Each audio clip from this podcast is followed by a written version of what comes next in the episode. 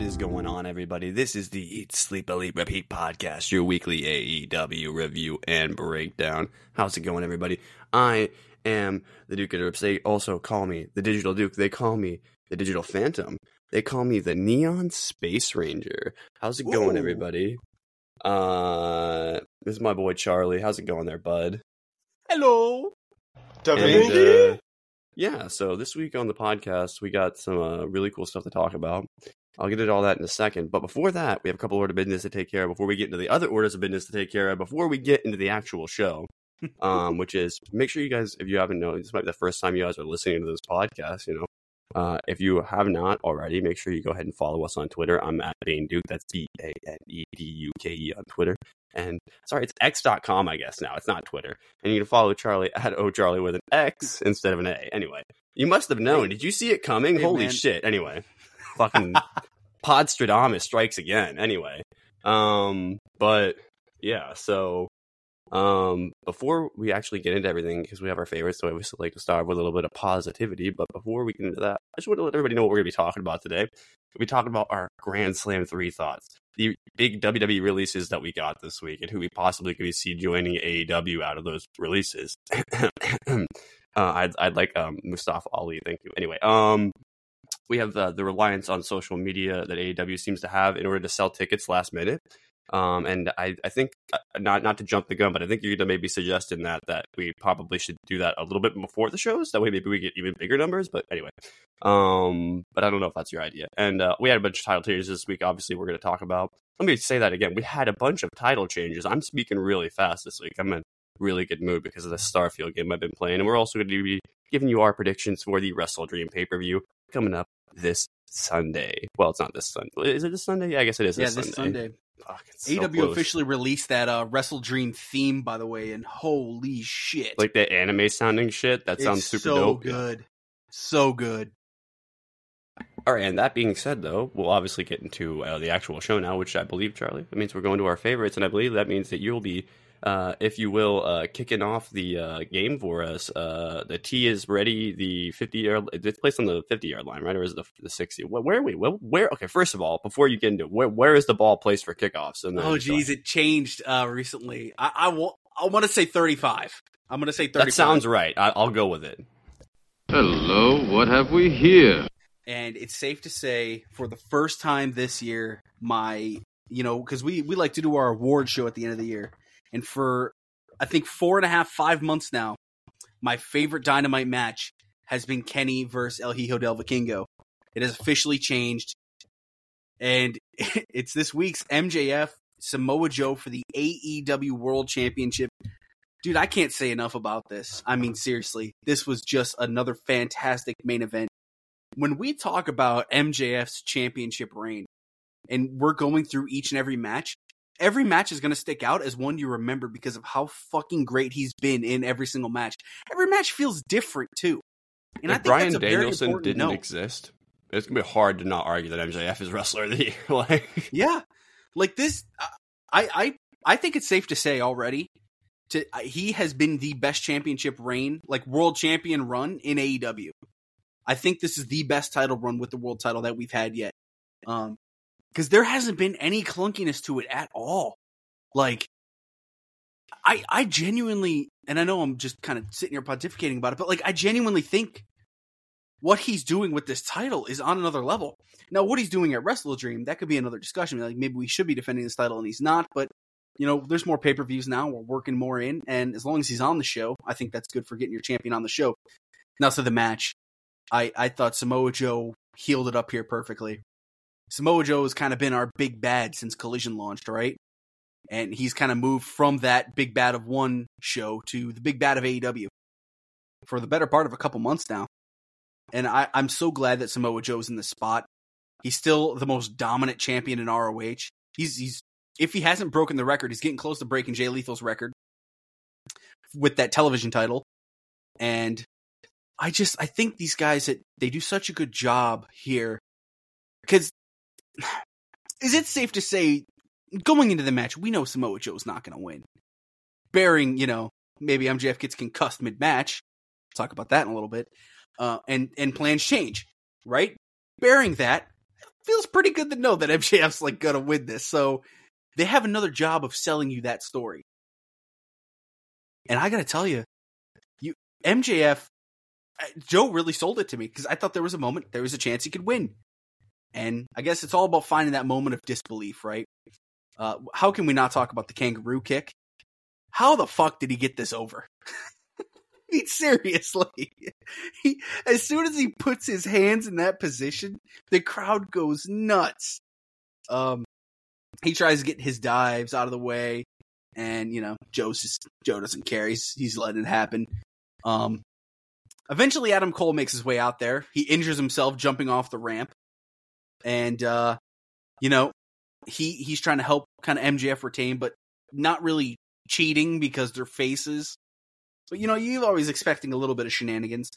Um, MJF managed to get a roll up for two before getting a sleeper of his own. Joe ran into the corner. Paul Turner leaps to the floor to avoid taking the bump. Um, then a throwback to where Adam Cole tosses MJF a rope and he puts it around Joe's throat until Joe passes out. And I believe that's a throwback to the CM Punk Samoa Joe match, correct? I be- or or it's MJF and CM Punk. It's one of them. And Um, I definitely they've had those kinds of finishes. It's just a wrestling thing. It's just uh, you know, it's, yeah, it's about I think it's how Punk choked out Samoa Joe. I'm not 100% on that, but I think that's how Punk did it.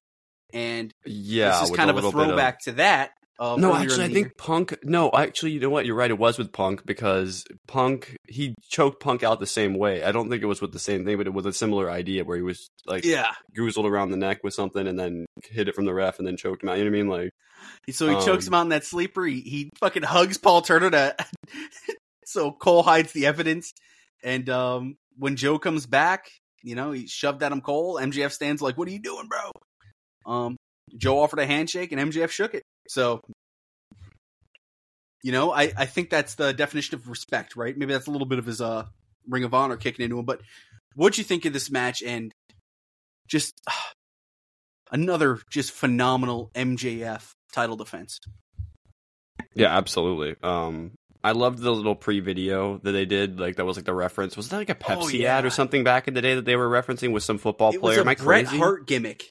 Something Bret oh, Hart. it was a did. Bret Hart. That's right. Bret Hart had that. I, how did I, not mention that? You're totally right. Yes. Yeah, no, there was a little subtle. Uh, MJF loves stuff like that, so I'm not surprised. Like the little reference to the, you know, and uh, and he mixed into scumbaggery by telling the child that he was adopted. Like, you know what I mean? Like, it's just great. MJF. MJF He's is our fucking brilliant. scumbag. Yep, we had the we had this chance in the match. The crowd was cooking with this match. Max, I think, is probably better at selling than anybody when he's at his best, and I think he was in this match. Um, and I don't think that's a ridiculous ridiculous thing to say. Bryan Danielson's great. Um, I think Orange Cassidy may be the greatest current wrestler that, that's selling ever, but like I think Max is. Imagine that match! Oh my god! Anyway, um, give me that at uh, full gear, please. Anyway, what I want. um, but yeah, um, Ma- Max hit this one flip off of the top rope at one point that was incredibly athletic, and with how big his motherfucking chest is, that has to be hard to do. You know, like Well, Max is Um, lunging around some weight. He is uh definitely a uh, a, a limber fellow, if you, if you will. Um, you know, um, but anyway, uh, the kangaroo kick, like you said, there was a Death Valley driver on the edge of the apron, bro. That th- there was just in crazy spots. The there was a urinagi, a urinagi through a table. They did the pile driver on the exposed floor spot. Um, you you already said it, but this might be dynamite match of the year. This was just insane. They deleted the Nards. Um, has anybody kicked out of the Muscle Buster? If they have, it's been very few people. I I was trying to think that, and um, yeah, that that was kind of the moment where I I, I felt like I uh I I my disbelief was like gone for a second. Like, oh, is he gonna do it? Because of that. Mhm. Um, Yeah, so But it's I- possible. But I would have to look, but I don't think anyone has an AEW. At least not since he's won that title. I would think. Yeah, but I mean, maybe, and talk about maybe, the definition of a move. That's, maybe in a tag match, someone like broke it up, but that doesn't really count. You know what I mean? Because they probably still would have lost. But anyway, um, yeah. So uh, Paul Turner and Adam Cole did take some some nasty looking like uh, landings on their legs. Paul Turner looked like he like tore a calf or something at the end of the match. Like, hopefully they're Dude. okay. Um, and like you said, the respect spot at the end, I'm surprised to see that from Joe, but Joe knows when he gets his ass kicked, so you know, um, or gets cheated out of a win and he can't do anything about it. But yeah, so uh, the the Ring of Honor of it all is just such a nice flavor because it makes it feel like Ring of Honor is almost as important, if not as important, as AEW. So, just everything about this is just incredible. Couldn't agree more. And I, you know, I think uh, Ring of Honor is one of those things where I, I feel like some people they still have that opinion of, oh, there's too many titles going around, you know, this and that. But I think when these titles are involved, it makes them matter just that much more. And I think it was a really big week for AW titles or uh, for Ring of Honor titles. Speaking of that, what was uh, what was your favorite this week? Did we have anything to do with some Ring of Honor over there? Yeah, buddy. The opening match of Dynamite Grand Slam: Eddie Kingston versus Claudio Castagnoli for the Ring of Honor World Championship and the New Japan Strong Openweight Championship. Uh, first of all, Eddie's pop when the crowd when he hit this fucking oh. area. Oh my god, the New York crowd was behind Eddie and Arthur Ashe, and um, and Eddie got to cook here, man. He got to have the All Japan style of match that we know he loves to have. Not that that's all he does. He obviously has influences from lots of areas in wrestling, and he got to do all of it here. Um, we had some fuck him up Eddie chants. Um, also, side note, even because we are talking about the opening of Dynamite, we had Rick Riccaboni on commentary during this. I, I nice. say I love that because of all the Rick, of, the, the, all the Ring of Honor, all the all the Ring of Honor stuff, um, all the Rick of, uh, it makes sense to have Rick Riccaboni there for that. So I love that. The Rick of Bone Zone is now Bone on Dynamite. Zone, baby. Dynamite, Rampage. I think he's been on Rampage anyway. Definitely not. Get get Rick of Bone on Rampage. That's what we need anyway. Or was he this week? He might have been. Ah, who? You know what? Yep. Fuck it. The Dynamite, Rampage, Collision, Ring of Honor, all the Rick of Bone, all the all the Rick of Bone zone now. Anyway, we had some All Japan vibes, like I said. The crowd was on fire for Eddie. There were super hard chops. They were beating the absolute shit out of each other. Hard hitting as fuck. I mean, that's literally all I can say. That's what this match was. It was just a brutal beating of each other. They were trying to earn each other's respect. And uh, he kicked out of the Ricola bomb. And then after hitting a series of Urakens as well as some head drops, and you knew the match was starting to kick into full gear. It was starting to kick into full gear when Eddie started to do the head drops. Because anyone that knows an All Japan match knows when people start getting dropped on their head, that's when the match needs to end quickly before someone dies. You know. Um, and at the end of this match, Eddie Kingston raises both championships. Eddie has become a double champion. He's now gone from being a no world champion to being a two time world champ. Well, sorry, two separate world champions at the same time. One in Ring of Honor, one in New Japan, and not only has he done that, but he got the real prize, Charlie. He earned Claudio Castagnoli's respect finally. What an awesome, awesome moment. And I, I think this is one of those matches where the crowd didn't care if it was going to be a 20 minute match or a two minute match. They just wanted Eddie to win. They didn't care how it happened as long as their guy won, right? And he fucking did. So so excited for Eddie in this situation here. Um, but oh, one hundred percent. And I remember saying to you, I don't know how they're going to follow up Claudio. It's just like fantastic, greatest champion. But like, which we'll go through in a second. But like, my God, Charlie, Eddie Kingston is now the top guy in both Ring of Honor and New Japan Strong. I mean, having that's got to be the face of Ring of Honor such a great decision. It is such a great decision. Because I mean, whether whether people like it or not, I mean, having these guys champions in Ring of Honor, it's gonna tune more eyes in. Means we can like get that Claudio AEW run finally. Give me all the matches. Just like another title run, that title change that happened on AEW, I guarantee you that's gonna get some more people to tune in to Ring of Honor. Because that's what these do. I get, dude. There's probably people that have never watched Ring of Honor before that have tuned in for the Shibata title reign, which he had another awesome match this week that we'll talk about. So, but Claudio's title reign, right? This is his second one, 284 days. Just real quick, what as as a whole in general, what have you thought of this title reign? Since I mean, you've been covering it week to week here. You've covered the entire thing beginning to end, both of them.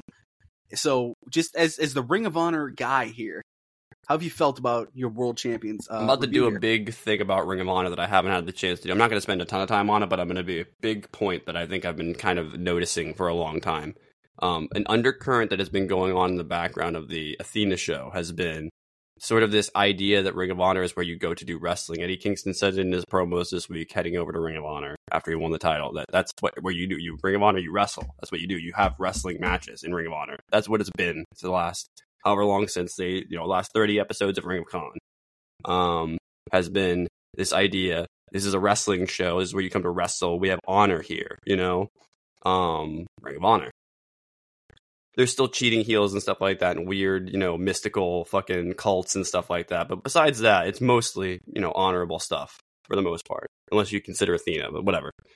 She still has respect for some of her opponents, so there you go. Um, but the undercurrent, while Athena has been the story and the heartbeat of Ring of Honor, Claudio Castagnoli has been like the blood and the organs that have been keeping the thing running with that wrestling style. Um, so Eddie Kingston is about as perfect as a follow up as you can get to that. Very well put. So, 284 day title reign. Let's go through all of his defenses now. He had 10 successful defenses. So, we we go all the way back to December 10th, 2022, where he defeats Chris Jericho at ROH Final Battle to become the two-time Ring of Honor champion. His first defense, about four weeks later, AEW Dark Elevation, where he defeats Josh Woods. I've never heard of that show. What is it? Yeah, and I remember at the time we were like, "Hey, this is this is something you can get to get us to care about some elevation here." Uh, funny enough, that was at the Climate Pledge Arena, which is where we'll be this weekend for uh, Wrestle Dream.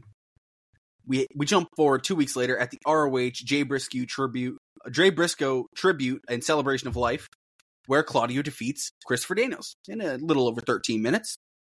Uh, next week after that, AW Dark Elevation 100, Claudio Castagnoli defeats Blake Christian in seven minutes. Um, and then we flash forward a month later, where ROH on Honor Club number one, where Claudio Castagnoli defeats AR Fox. And I remember you and I, we came on this show talking about the first episode of Honor Club and how much we loved it. And this match was a big reason why. That first episode of Honor Club is out of this fucking world. I will still. It's like two and a half hours long, but it follows so well. It's insane.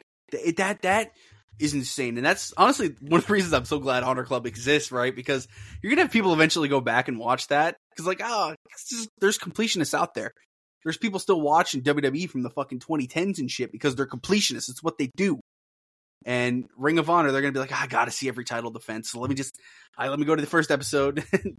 You're in for a good one there, and then we jump forward a month, a month and a week later, about six weeks later, to the first at Supercard of Honor. Claudio defeats Eddie Kingston in 20 minutes. Very good match. Uh, the following week, he defeats Metalik on Honor Club number seven. Three weeks after that, he defeats Robbie Eagles on Honor Club number 10, which is the match I was uh, lucky enough to see. Robbie, Robbie, Robbie. Robbie, Robbie, Robbie. Um, he doesn't have a title defense for two months, and he was in involved in one of the main AEW programs, so this makes perfect sense. And he had been defending it a bunch anyways at that point, as you could tell. So at Rampage 99, he defeats Commander by referee's deci- by referee's decision in 13 minutes. We then jump to Death Before Dishonor. The match was changed a week before, and he ends up fighting PAC. This was supposed to be Mark Briscoe, correct? Yes. And Mark Briscoe was injured. They changed it last minute. It's a match with PAC. Phenomenal match. Death Before Dishonor 2023, which that was July 21st. Yeah, it Uh, was Mark Briscoe, and I think the vibe everybody had at the time because Claudio was so tied up with the stuff going on with the Blackpool Combat Club at the time was that he was probably going to lose there, presumably. Claudio was in the main program of the summer, so it, it made sense that you know now we move forward. That program's still going. He's a little locked up still. So another six weeks later at Honor Club 29, he defeats Rocky Romero. That was his last successful title defense because two weeks after that is Grand Slam. So yeah, this was a long title reign. It was three three quarters of the year, and it was a very very good title reign at the end of the day. And it I seems like he- they started to trust this reign more after the first couple of matches in terms of the time it gave matches, but that meant that they probably gave out less matches for it because of that. But I mean, I think that ended up working out in the long run for the reign. I think it did. And like you said, we're going to look back on. There, there's a couple title reigns with this Ring of Honor that we're going to look back on, and, and Athena's going to be the main Athena's going to go down as the greatest Ring of Honor champion of all time. It's not even close. Yeah. Like, and she she really held those. She's held it together in the women's division and in the course of the show. And then Claudio and our trios titles have been kind of the mainstays since Honor Club started. And you know, as you guys know, we're going to be talking about the trios titles in a little bit. So that being said, that's kind of it for our favorites today.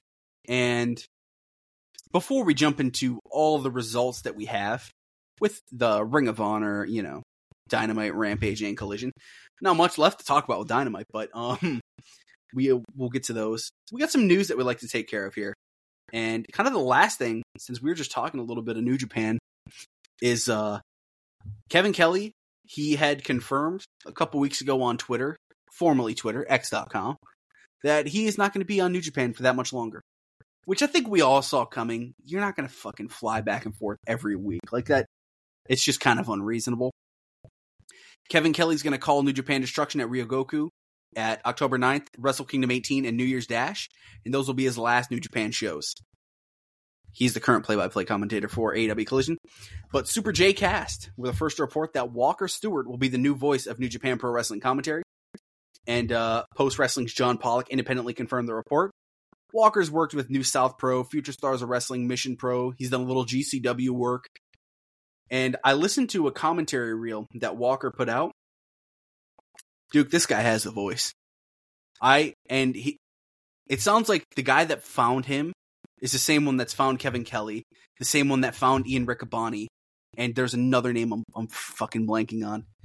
But uh, the guy's like a fucking talent scout for commentary, and seemingly it sounds like Walker's just kind of someone that's been living his dream, doing smaller independent wrestling shows. It And seems like gonna- the way that it starts out for a lot of these people. I think if you Yeah. if you even listen to Jim Ross, like he would just do like small like when he wasn't doing. I think it's like Tony Schiavone was doing like local fucking colleges and shit like that and stuff like. And then he eventually got up to the bigger colleges and was doing like I think college football games at one point, right? Before he ended up coming back to. Yeah. Um, And- I could be wrong about that, but you know something along those lines.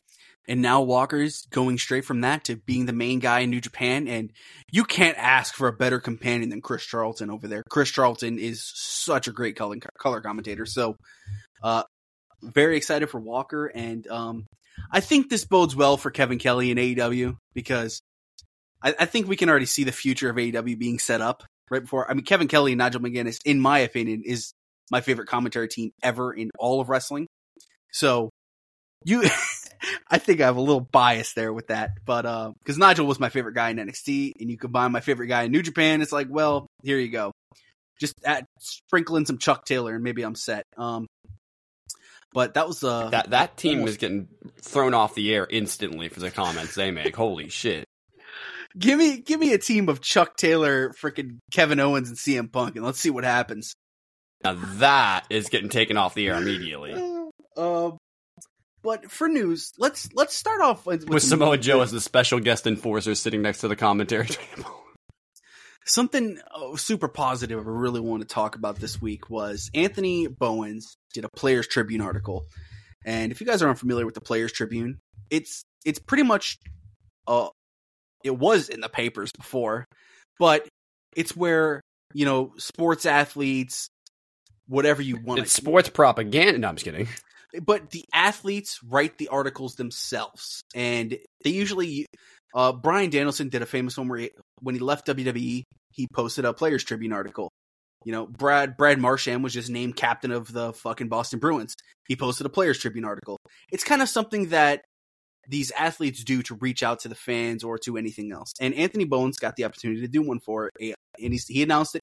Dear AEW fans, I'm not going to go through and read the whole thing, but there's a couple things I want that stuck out to me where Anthony Bowens did a tryout for WWE. He was told, and this was years ago in 2014. He was 23 years old. He was pretty much told he had everything, the perfect package, everything you name.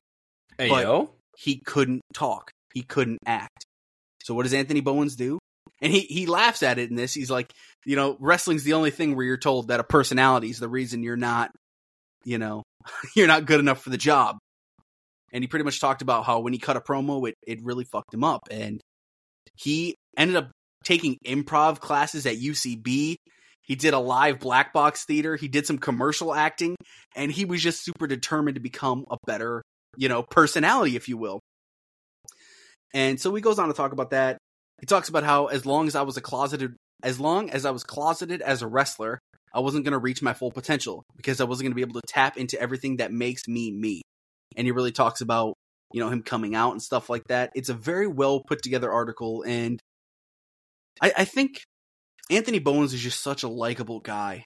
And it's, it's really worth your time if you guys are interested in reading. And I just want to make sure we highlighted that because when I read that, I, I am personally I love reading the Players Tribune, and when I saw that Anthony Bowens had one on the front page, I was like, what the fuck? So it was really nice there.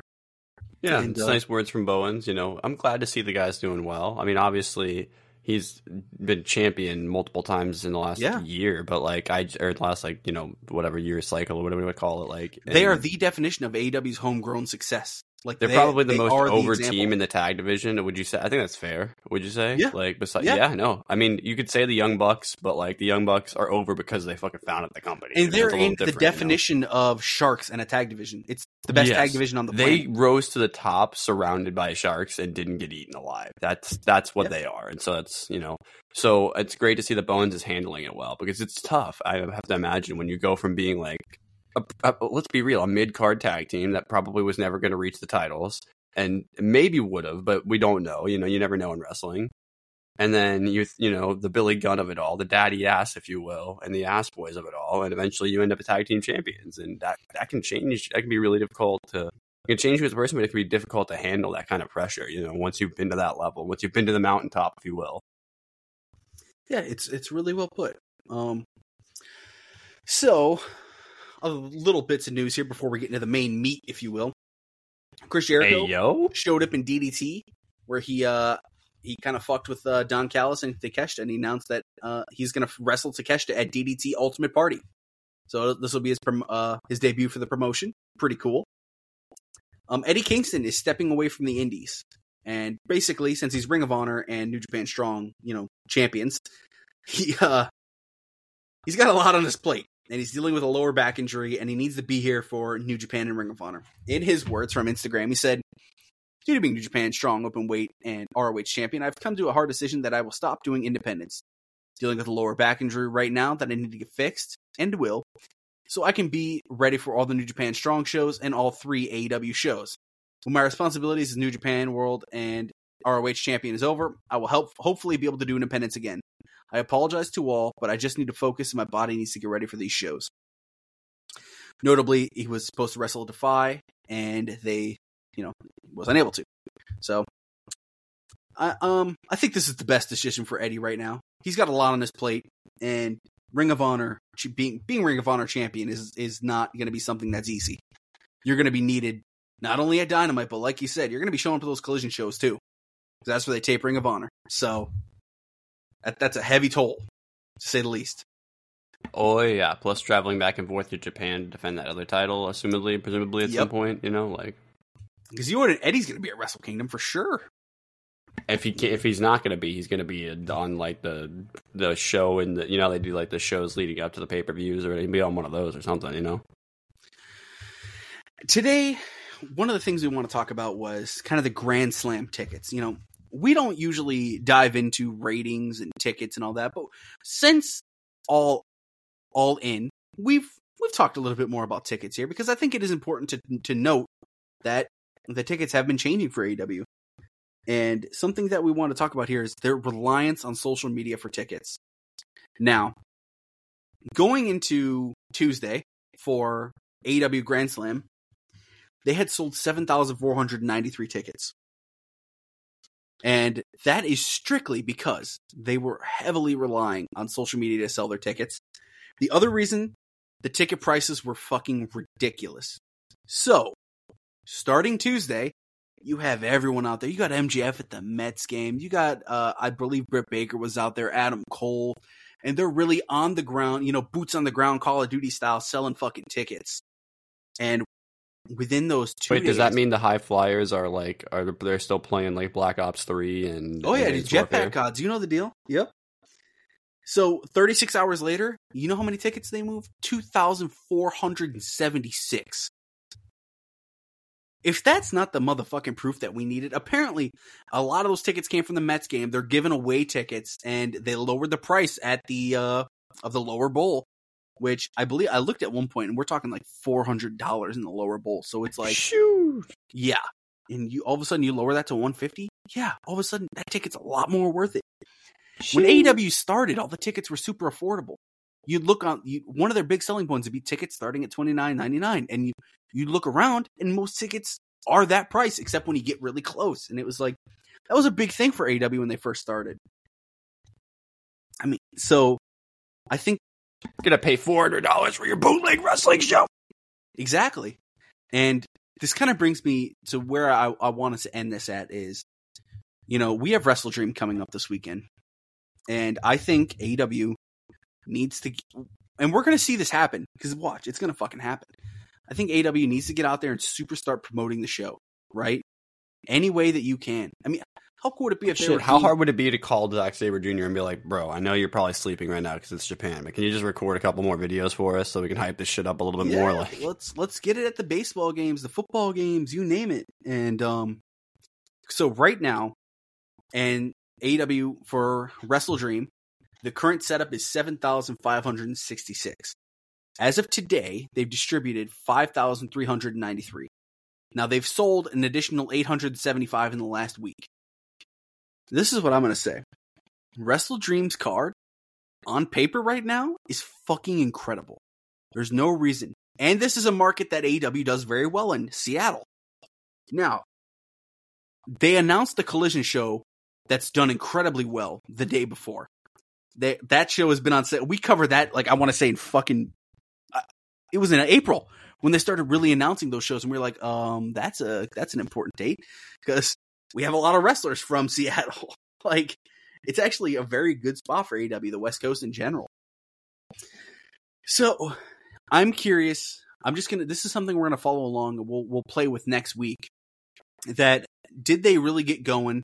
Did we see this sell out? Did we see this fill up more? What was the prices indication? So this is just something we're gonna follow along with, and I just want to put it out there to people, kind of like let them know, like if you're seeing AEW having these problems, we've just kind of listed a few reasons why, and something they can do to fix it. So let's hope they figure that out. do you out. think because of how much they rely on social media, like if they went harder with the social media promotion, that maybe it would result in higher numbers, or do you think that it's, they need to lean into the oh, more Oh, I'm, I'm traditional? sure if you went even harder with it, it could benefit more, right? But I I think going to the to the Mets games, for examples, and you know maybe it's reaching out on the local radios, right? I think we now know how much more that can move that day. I mean, they sold nearly a thousand tickets the day of. I mean, that's fuck. I know a lot of those you probably get, you know, buy one get one stuff that they gave out, this and that. But I mean, I it's not just they have to do more than social media now. I, I don't I don't think AEW can just get by on social media like they did at the beginning. So that and the roster they have is fucking incredible. So these guys should start. uh We'll start seeing them move more. This this WrestleDream card is ridiculous. I can't wait to do our predictions. Um, which you know the next really big kind of last thing of news we had today was uh WWE. There's a lot of releases this week, and I'm sure you guys are all thinking, you know, who could you guys see end up in in AEW or Ring of Honor? So, dude, guys, I'm going through these. If you just I'm just going to kind of give it to you, and you can maybe, if you think Ring of Honor or AEW, just let me know, and we'll we'll talk about that person. All right. So the first couple I'm going to name, I think, are NXT uh, people that just really didn't get a shot, or they did, and they just never really developed. But we've seen with uh, Cole Carter, for example. It doesn't matter. Sometimes they'll show up and be mainstays for us. And Cole Carter, I think at this point, it's safe to say, is a mainstay for Ring of Honor. So we have uh, Brooklyn Barlow. We have Alexis Gray, Daniel MacArthur, Kevin Ventura Cortez, Bryson Montana, Quincy Elliott, Ulissa Leon. I know she was in a pretty popular tag team.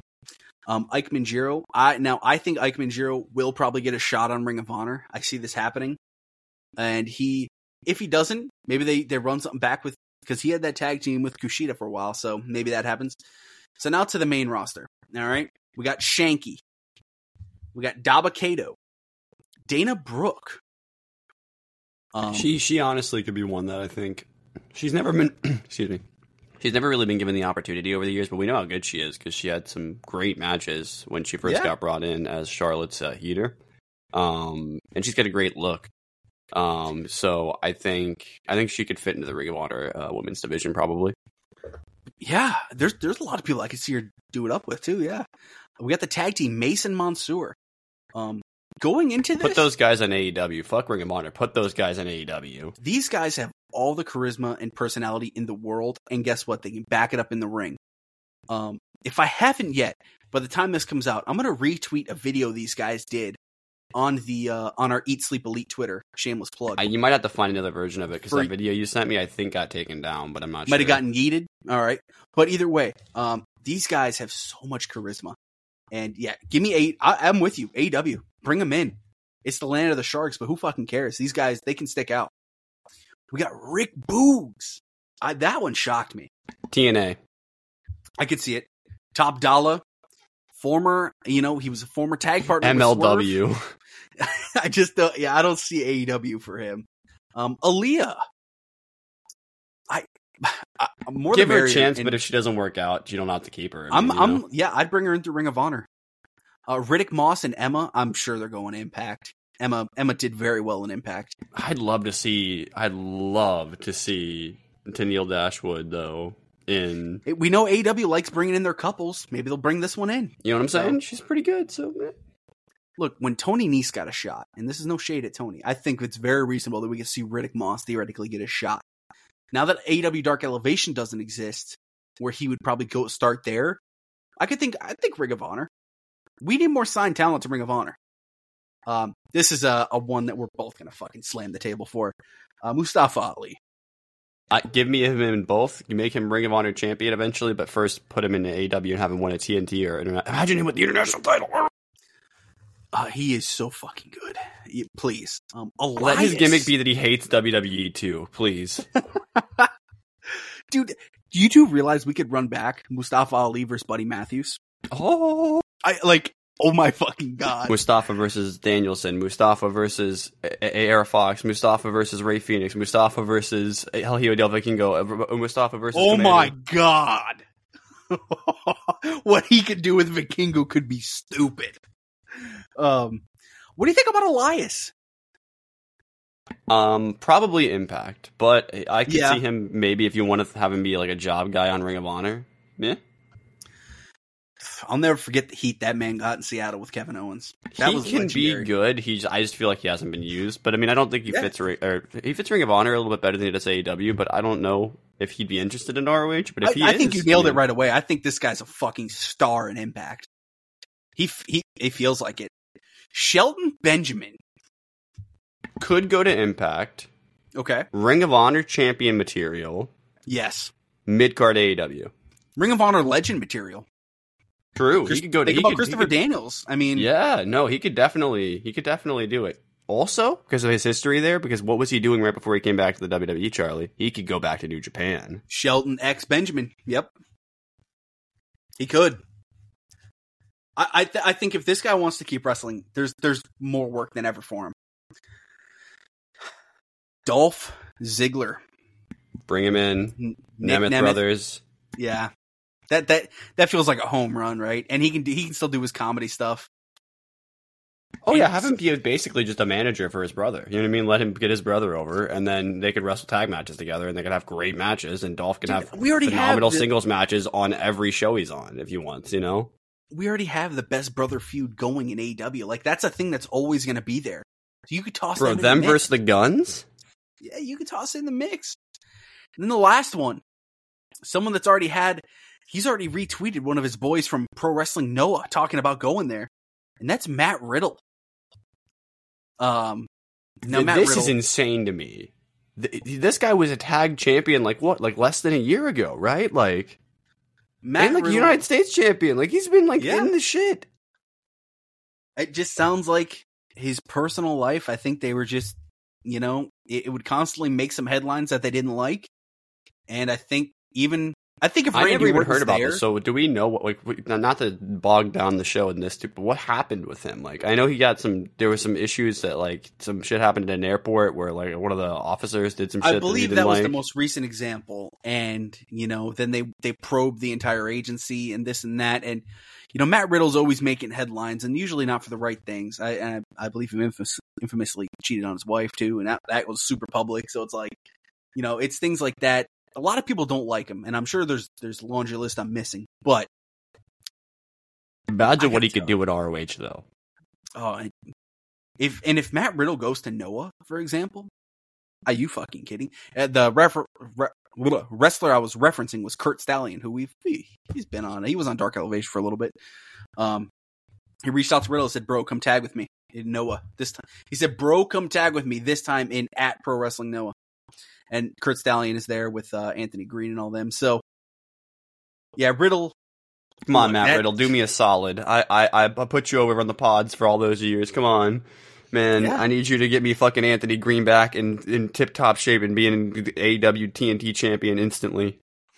Exactly. So there you guys have it. That, those kind of our thoughts. And uh, you know, Riddle, I'm torn on. Here's what I'll say. I don't think it hurts to bring him in because you know who you know what we have right now. We have RVD. So if you want to run 420, bro, in AEW, sure. In Ring of Honor, sure. I don't care. It can have some fun.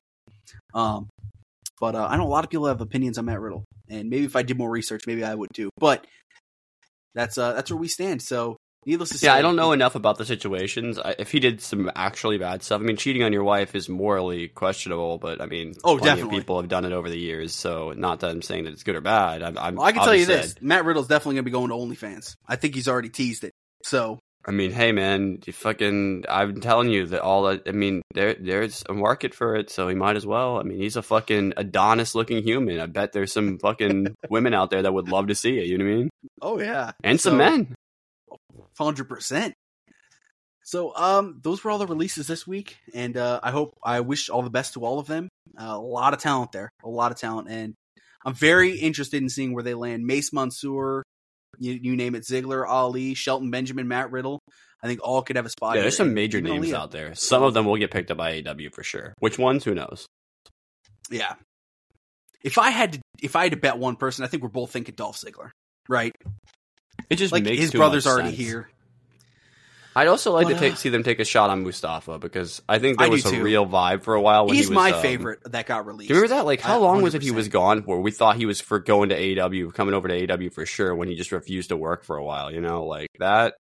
I, I think there was a, a vibe in AEW at the time, if I remember from when we were covering it. If I think because we were covering it at the time, that people wanted him to, to hit the Indies and go to AEW because they wanted Yeah. to see what he'd do. Oh, he's so fucking good. Um, Bro, what if they pick up all three and they actually do retribution for real, and they just bring him in as part of the fucking um as the a part of the righteous, bro? ooh, okay, okay. Mason Mansoor have to be picked up to this at, at this point. I, that, I God, when if I was in one of those spots or in Tony's ear, I'd be like, look at what these guys are showing right now. All the shit that the other people fumbled. Take advantage of this, and this is still new talent. And you know, I, I wasn't sure if I was going to say this, but I, I have a really cool story about Mace. Um, as you guys know, he was on commentary for a long time. I think his name was Dio Maddin. You remember this? He was on Raw commentary for a long time. I, yes, And anyways, I used to live really close to the performance center, and oftentimes you'd, you'd see people here and there. But one time I was driving home from work, and on the side of the road, a car had just broken down, and I see this big ass dude get out of his car to help them push it, like you know, because I was on the right side of the road and they're on the left, so they're coming towards me. And I see this dude get out and he's pushing their car, this little old lady's car, to the fucking in the grass for her, and it's none other than Dio Maddin, aka Mace. And I was like, I just that's always stuck in my brain. And there was other people with him, but he was clearly just coming from there because he had like he was in the performance center t-shirt and he had the knee pads on. So I was like, holy shit! Like just talk about another level of respect for someone. Just I was like, that just kind of shows you what kind of guy he is. Something really random uh, that I just happened to see that day. I know. Talk about fucking it's pretty cool. yeah. But You that saw being said, you saw a fucking uh, a unicorn. I wish I knew who else was with him because there was other people with him, but I just couldn't rec. I I could recognize him because he was doing Raw thing at the time, or he had just ended it. It was it was something along those lines. But that being said, I think it's time for some Ring of Honor here. So we we got Ring of Honor on Honor Club episode. thirty. Oh, 30 episodes of Ring of Con. Con! Con. All right, so we're gonna do a bit of a time warp here. So there's gonna be some mention of. I'm actually it worked out nicely because I already talked about Eddie winning the title. So, uh, but there is gonna be some other stuff that is uh, mentioned on this that might not have been talked about yet. So just fair warning for potential dynamite if you haven't. You know, if you come to the show to get what say say you're a Fed fan and you come here to listen to our show to see what happens on the other side. Minor spoilers for the uh, dynamite and uh, Rampage potential reviews, but you know, whatever. You already heard some stuff. So, Ring of Con number 30. Eddie Kingston shows up on a video package explaining why he showed the respect to Claudio after everything, which I think is a bit of character development for Eddie as a character, which he's been doing for a while now. Eddie actually does storytelling in wrestling. Congratulations, Eddie. You do something that not a lot of people do. And I'm, I'm really glad to see that it's now going to expand even further into Ring of Honor. So now we get Eddie's level of storytelling on ROH. Um, and he talks about needing struggle in order to make it. And so now he has two titles again because he needed that struggle of being a double champion in order to be able to be the strongest champion he could be. Congratulations, Eddie, on your win. I'm so happy for it, man. Just unbelievable uh, path to the titles, and I expect he's going to hold at least one of them, if not both of them, for a long time. You know, like Couldn't happen to a fucking a better guy and a better babyface wrestler. Genuinely. Speaking of great babyface wrestlers, we had two in the night in the opening match of the show, which is Nick Wayne versus Katsuyori Shibata for the Pure Championship. Nice little mat wrestling start to this match. The, basically, the story that they told in this match here was uh, the veteran taking advantage of, you know, so to speak, of the lack of experience of the other wrestler. Nick Wayne is incredibly good at selling for his age.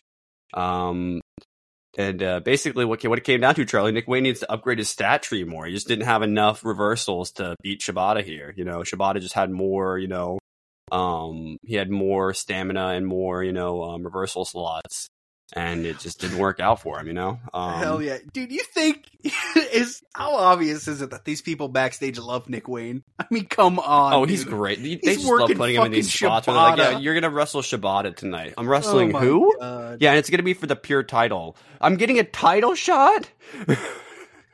His future. Uh, there's if I could look into a microscope and see one wrestler's future. Yeah, I'd love to what- see what what, happens I'd to like to Nick see Billy Wayne. Starks' and Skye Blue's as Yeah. well, though. Just because I bet Skye Blue becomes a legend. Um, Insane. unless she turns out to be like a psycho or Is there something. a chance Nick Wayne wins a title at 18? I hope so. I want him to. I want uh, on his 19th birthday. I want him to get a title shot against Darby Allin for the TNT title. That's what I want. Let's go. Uh, please make it happen, Tony.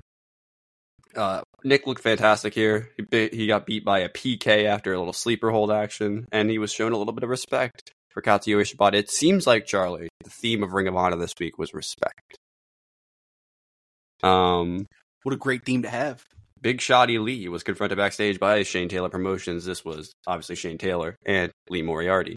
So the battle of Lees will continue.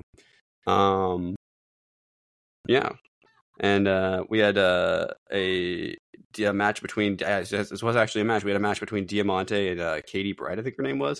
Wasn't much here, but she did pick up the win. Um, and they did mention on commentary that she's still teaming with Mercedes, which we did see her later on in this episode of Ring of Honor with her. So I guess they decided they weren't dropping that. They just forgot or something or whatever it was. I don't know. It doesn't really matter. Sometimes they forget. Di- or Di- Diamante. Mercedes probably just wasn't available whenever I noticed it. It wasn't like a big criticism, y'all. I just want to be clear. It was not that I think it was me, but I'm sure other people noticed it too. Like when a storyline just gets dropped. I don't think it was dropped. I just I didn't understand why. I, I felt like we're just getting started. You know what I mean? You know what I'm saying, Charlie? So I felt weird that they weren't still like you think Oh, you'd want to keep them absolutely. It's, together. it's that continuity we look for. So, but it is what it is. There's a lot Yeah. going on in AEW. You know, I can forgive a little bit. You know, Yeah, um, 100%. we had Mac, uh, that is Willie Mack, backstage with the infantry, and uh, they seem to be having a blast, just having fun backstage, talking to Lexi, just having fun on con- or on, on these little promos. Um, Charlie, just before we move on in the show, what do you think of the uh, the the trio of uh, Mac and the infantry? I, I personally love it. I think I think they have potential to be. You know, obviously, I don't think they're going to be the next trios champions just yet, but maybe down the line, I think this team could really. I think I think it's a good fit. Um, yeah, you know, Max, someone that we like to see, you know, featured more. And anytime, you know, they're getting booked, it's a dub to me. And the infantry, so much untapped potential, so much. So speaking of the Battle of Lees that I mentioned earlier, we had Lee Johnson take on Lee Moriarty in the Battle of Lees. Uh, Lee Johnson sold pretty well in this match, I think. Um, you know, not the best I've ever seen, but I, I think you know um, he's pretty serviceable at sale, selling. Um, but he has a really good comeback, and I, I think um, you know uh, they did a well a good job of selling. Like he did the was like a 450 or something, and then he couldn't make the cover, and then uh, that allowed Lee Moriarty to get the foot on the rope. Shane Taylor Promotions was able to pick up the win. Um, Lee Moriarty uh, being with Shane Taylor is really, really good for him. I'm not sure if Lee Johnson's going to join, if he's just going to get beat up for a little bit by them. Not sure. Um, but either way, All right, Charlie. We had a really fun segment next. We had minion training with Lexi Oh. Nair, Athena, and Billie Starkz. And oh my god, dude, this was just hilarious. Fucking cheerleader dressed Lexi, which first of all, just God, Jesus Christ, Lexi, call, you, you can't be doing that anyway. Um, That's why they call him Big Bill. Lucky man. oh man, um, it was just comedy though. Billie was screaming at people. That was hilarious. Um, well, she was roaring at them like a monster, you know. Um, and people just didn't know what the hell was going on. This was, I like to genuinely believe that they were just filming this and they just went up to people, did not tell them what was happening, and just started having Billie roar at them. they started like, I forget who was it, who did they, who did they start? Oh, it was Willow. They started having They her started like say, Willow. talk shit to Willow and stuff. that was that was funny. Yeah, this was funny. Uh, they called it MIT Minion in Training, and uh, Lexi was able to graduate, but Billie Billie was not able to. So I think we're going to see this continue. Hopefully, this segment was hilarious. This Athena's just winning Ring of Honor. If you can win, she's winning. Like Yep. She just Yeah. gets it, man. Like she really does. fun stuff. It really is, and I think this is really phenomenal for Billie Stark.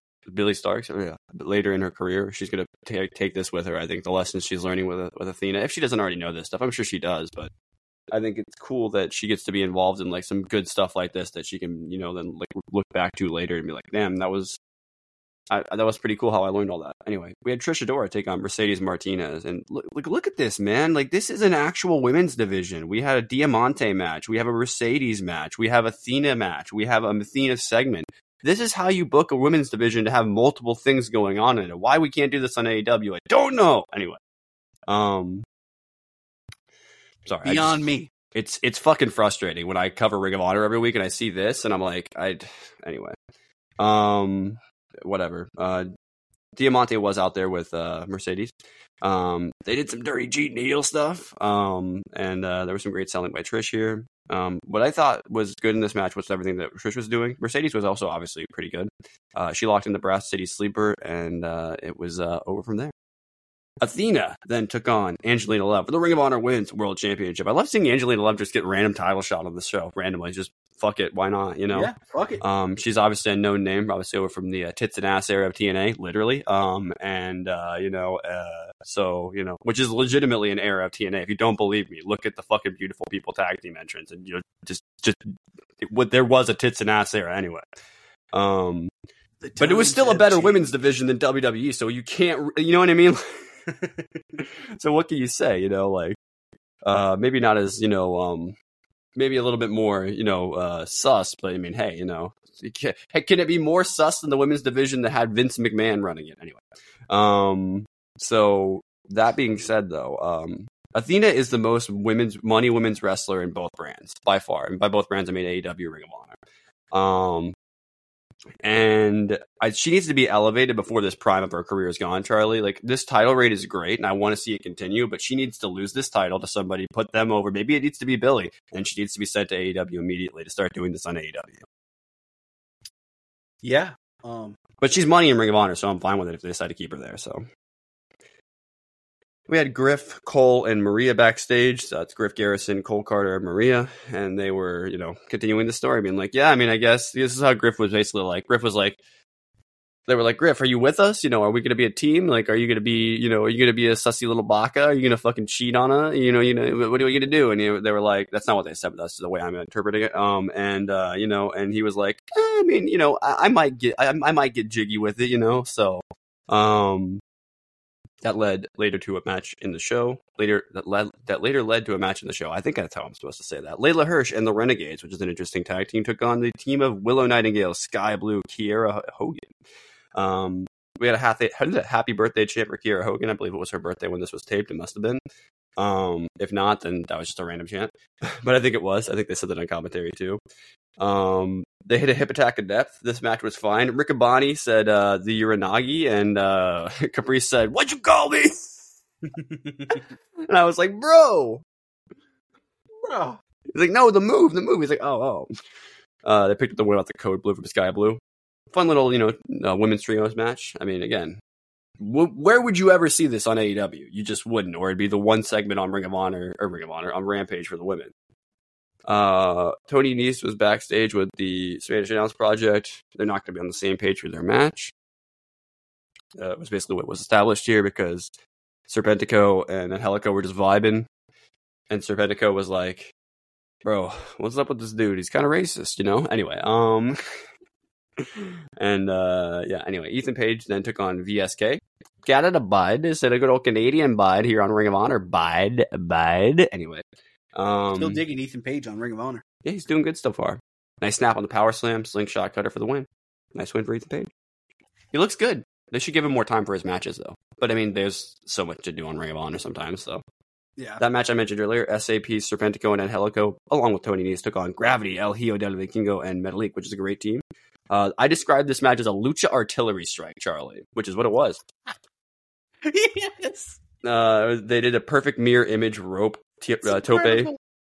I come up with a good one every now and then. That was a good one. Very good. Um, they did a perfect mirror image on the Tope con Hilos. That, I've never seen that before. They were literally in perfect sync. That was like a video game, bro. And then uh, Tony's own team left him to die, and that's how the match ended. Um, Le- uh, Lexi was backstage with Ethan Page, who was saying he needs to get his groove back. Well, actually, that's what she said, but he was in, in so many words saying that. And you know what? Shout outs to Lexi for constantly being great at just summarizing other people's words because I think I've seen her do that before, and she's pretty good at it. So she's got that like instinct of that wrestling interviewers I feel like need to have that like you see like Renee has it and some of the ones on uh, the WWE do, but um, she just she seems to have that instinct of being a good interviewer. So I think she's found a perfect role here, especially if she keeps doing stuff with Athena. That's just just great. Um, yeah, we have uh, Griff and Cole taking on Action Andretti and Darius Martin. Charlie, who the fuck is Griff Garrison? Um, I don't know. Griff, Griff refuses to turn to the dark side, costs his team the win. So I guess that must be Griff versus Cole going forward. Um, I gotta tell had- you, I'm fine with that. By the way, okay, yeah, sure, let, yeah, that should be good. Cole get an actual like like a an feud actual going. feud while he's in this group. Yeah, I don't think we needed to have them bogged down in a tag team, but then I have to figure out how that works with the Kingdom. If you're gonna do a tag team out of this, let it be with Cole and somebody else. But at least Griff can like get a feud out of this and maybe get a singles position on the card out of it. Dude, And you Cole obviously Hunter, get that Cole as well. If he was to embrace this like MILF Hunter gimmick, I'm telling you, this could actually like it could make get over. social Dude. That's media the kind of thing that gets get over, in 2023. Let's be real. dude, the know? minions in training. I saw that everywhere. I saw it everywhere. People just want stuff like that's that fun over. that they can invest in, and I feel like that falls into that category. You I'm gonna what I mean? fucking Like- tweet at Cole Hunter and tell him he should be the fu- or Cole Carter tell him he should be the MILF Hunter. I- I- all right, Let me embrace his gimmick. Hey, hell yeah! Uh, and then before I take a pineapple, we had the infantry and Willie Mack take on the Mogul Embassy for the Ring of Honor Trios title. They did not pick up the win, but I think they looked great here. And uh, just go ahead and talk about that while I take a piss really quickly. I got Yeah, it's a good shit. good title defense here, and um, as the last successful title defense, as we'll get into, but um, you know, the the infantry and Willie Mack, I thought worked very well here. I love seeing Trish Adora out there, guys. I am such a fan of Trish Adora. Um, something I that caught my eye this week since she was on here twice. I was like, man, how long has it been since she won? She last picked up a singles victory in uh, July, and it's like Jesus. You know, we went from her getting back to back singles victories in both March and July to now she's kind of just taking some L's on the chin, but it's all good. I think this is all going to work out.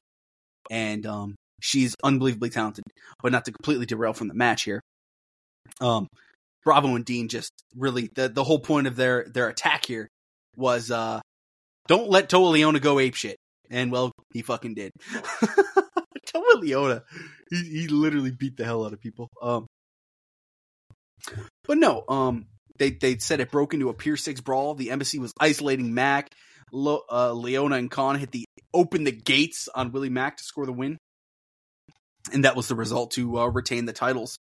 And you know, it is kind of fitting that their last successful title defense is their last time with the titles um, on Ring of Honor. So I thought that was a good a, a good close to the show. Yeah, it's a good show. Um, I thought it was a pretty solid Ring of Con. You know, um, thirty episodes in. You know, um, I do expect Ring of Con episode fifty and one hundred to both be fucking massive additions. Thirty was not taken as seriously as I thought it should have been. We need these milestone episodes to feel like they matter. Yeah. That being said, I'm going to take us to AEW Grand Slam 3, but I wanted to uh, follow up on something from last week. Last week we talked about you know potential free agents coming to AEW's women division, and I hope you guys enjoyed that show. If you didn't, where we kind of spent some time talking about the AEW women's division here, and uh, you know a great Ring of Honor the following week kind of tells you everything you need to know sometimes, right?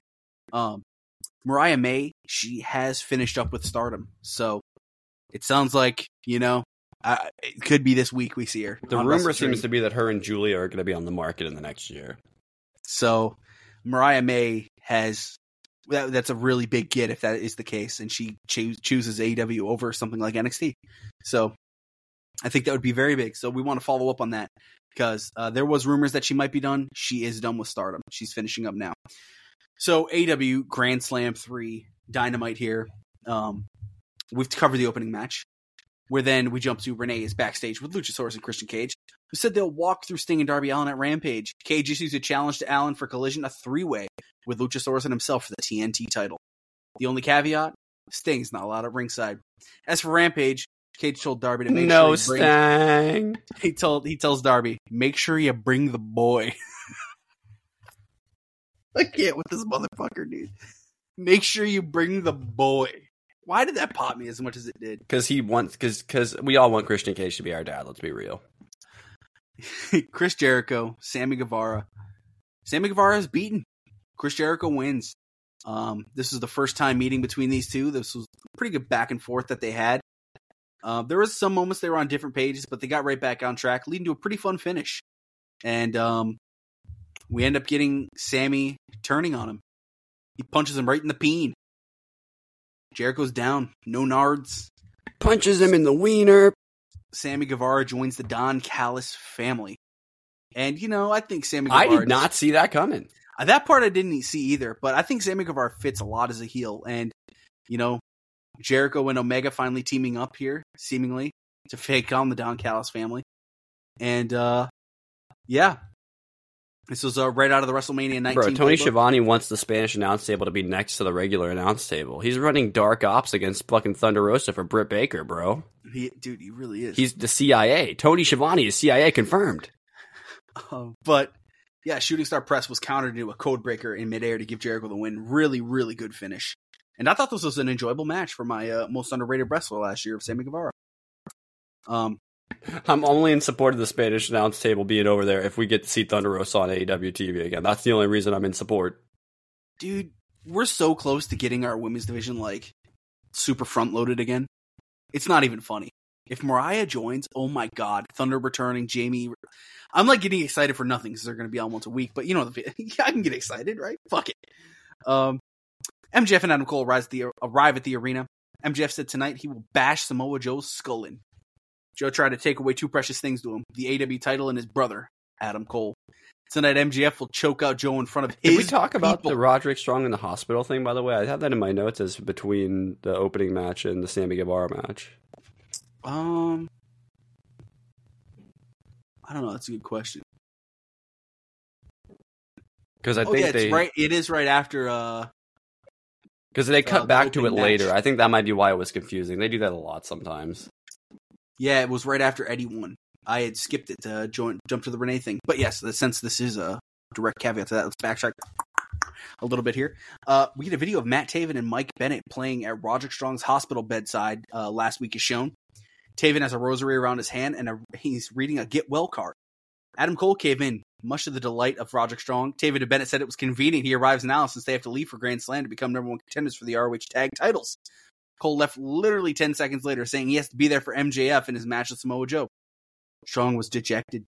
Cole stopped at the sound of Strong, reclining his bed up to show his disappointment, but left.